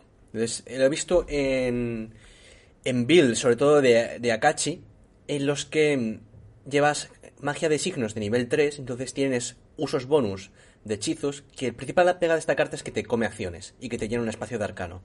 Entonces con magia de signos de nivel 3 ya no te ocupa ese arcano porque tienes una ranura más, bueno, te la sigue ocupando pero tienes una más, y lo puedes activar después de consunción, entonces te pegas con la consunción y luego te curas. Y aparte, en Caroline Fern, que la puede llevar, pues eh, te daba bastante dinero, aparte de ayudarte a hacer lo que ya haces bien. Vale, un, segundo. Galusiano español, normal y corriente. ¿Magia de signos es signo mágico? Madre mía, sí. Es que, ¿sabes qué pasa? Que me no pasa nada. Las dos. Yo estoy aquí, yo estoy aquí. Estoy aquí para protegerte.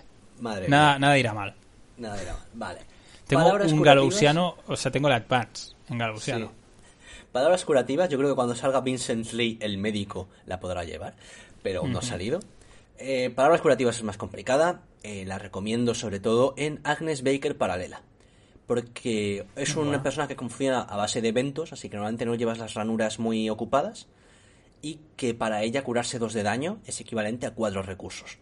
Así que no, no es mal tiempo para nada. Muy, muy buena. Para eso te pago, Galos, para estos comentarios de calidad. Y serenidad terrenal en los mismos personajes, prácticamente. Me parece mejor que las anteriores porque te deja curar mucho de golpe. Así que no creo que tenga ahora mismo un hogar en particular. A Kachi, como siempre, le saca un poquito más de partido.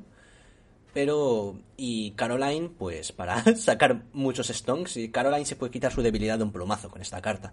Que eso es algo que siempre viene bien. Y ahora vamos con Pacto de Sangre. Esta me gusta muchísimo considerarla porque. Es que yo nunca considero mal una carta si al menos funciona en un investigador. Y Pacto de Sangre es buenísima de nivel 0 en Marilam... No, en Dexter Drake. ¿Sabes por qué? ¿Por qué? Porque la puedes hinchar a perdición y tirarla en cualquier momento. Porque, Eh, Exacto. porque te deja bajar otro apoyo en su lugar con su Claro. habilidad de investigador. Y aparte, pues eh, Dexter Drake es el uno de los pocos místicos que usa su valor de combate. para Hay, hay builds de Dexter Drake pistolero y todas funcionan con esta carta. Y luego tiene el uso de que si te vas a usar eh, el de nivel 3, te metes un pacto de sangre de nivel 0 en el mazo y ya luego te lo mejoras con investigaciones arcanas. El de nivel 3 es muy bueno en Marilambo porque significa que siempre vas a tener una carta a la que le puedas poner perdición. Mm. Y luego el sello del séptimo signo, muy bueno en Padre Mateo. Ya, ya lo dijimos, así que nada. Y transmutación alquímica, pues en las en los mazos en los que lleves eh, signo mágico de nivel 3 lo- o Marilambo lo puedes usar para suplementar un poco tu economía de, de místico, pero realmente solo lo veo en Akachi. Y la de nivel 0. Porque como tiene muchas cargas y vale poco, pues eh, con tu carta personal la puedes mandar a la pila de descartes para quedarte con los recursos. Y ya está. Evidencia, como ya adelantado, en Marie Lambeau y en Agnes Baker.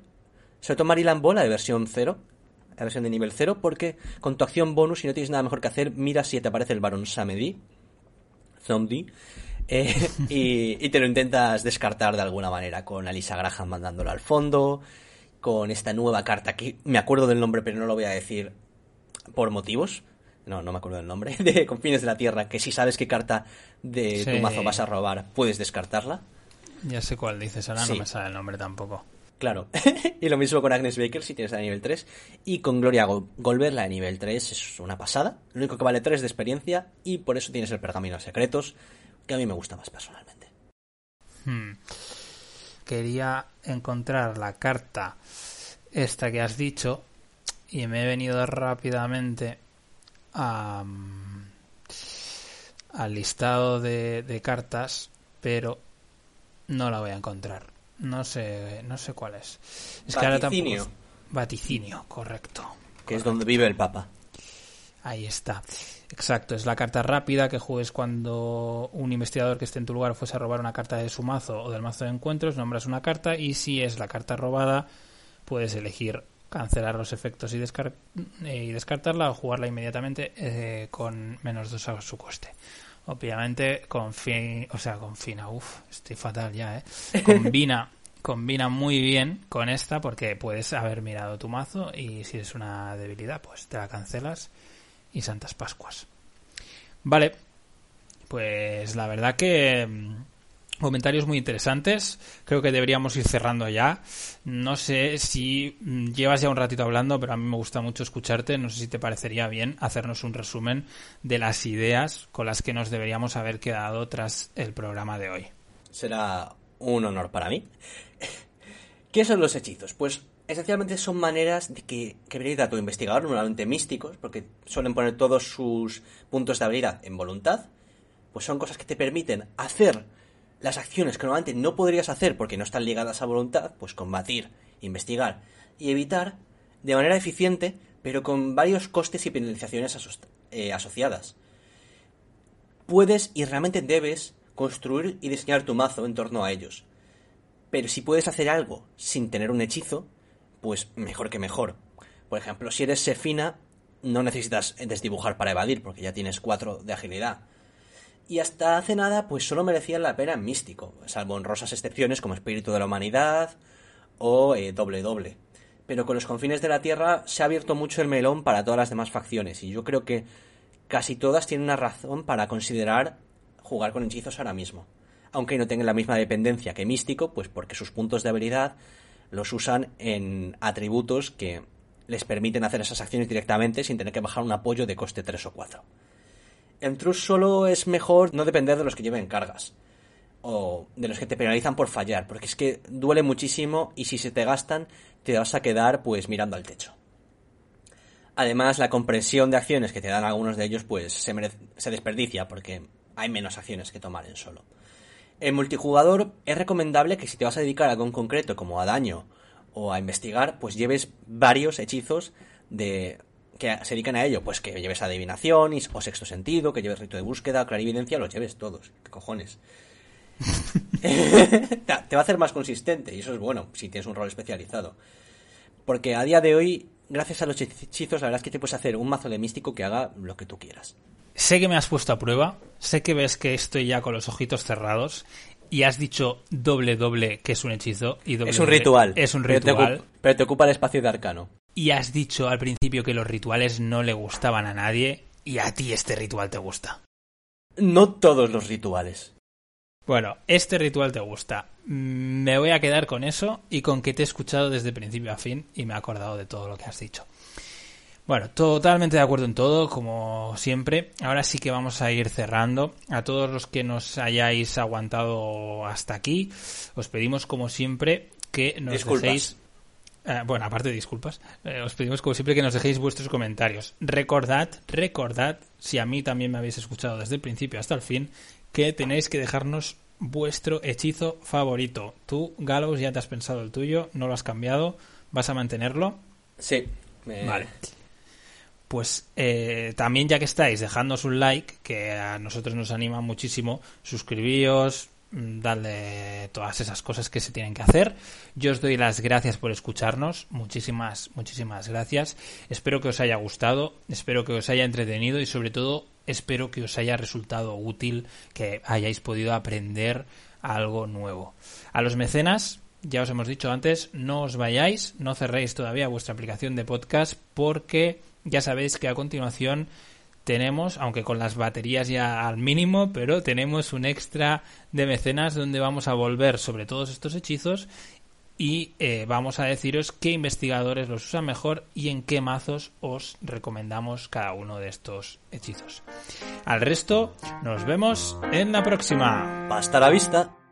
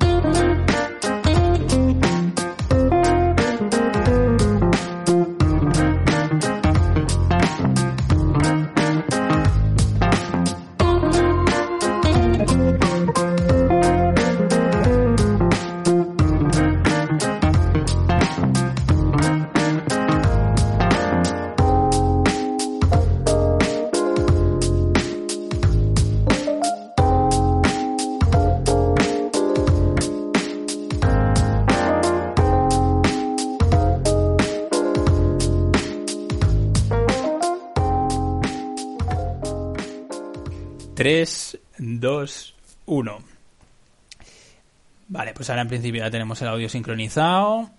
Ya podemos hacer el ruido de ¡Ah! para saber cuándo empieza. Venga, ahora sí, déjame un traguito de agua y ya está. Vale, yo voy a hacer otro, gri- otro gritito para saber cuándo empieza de verdad. Es que no puedes hacer eso, tío. Es para saber cuándo empieza de verdad. No, coño, para de hacer eso. Vale, vale.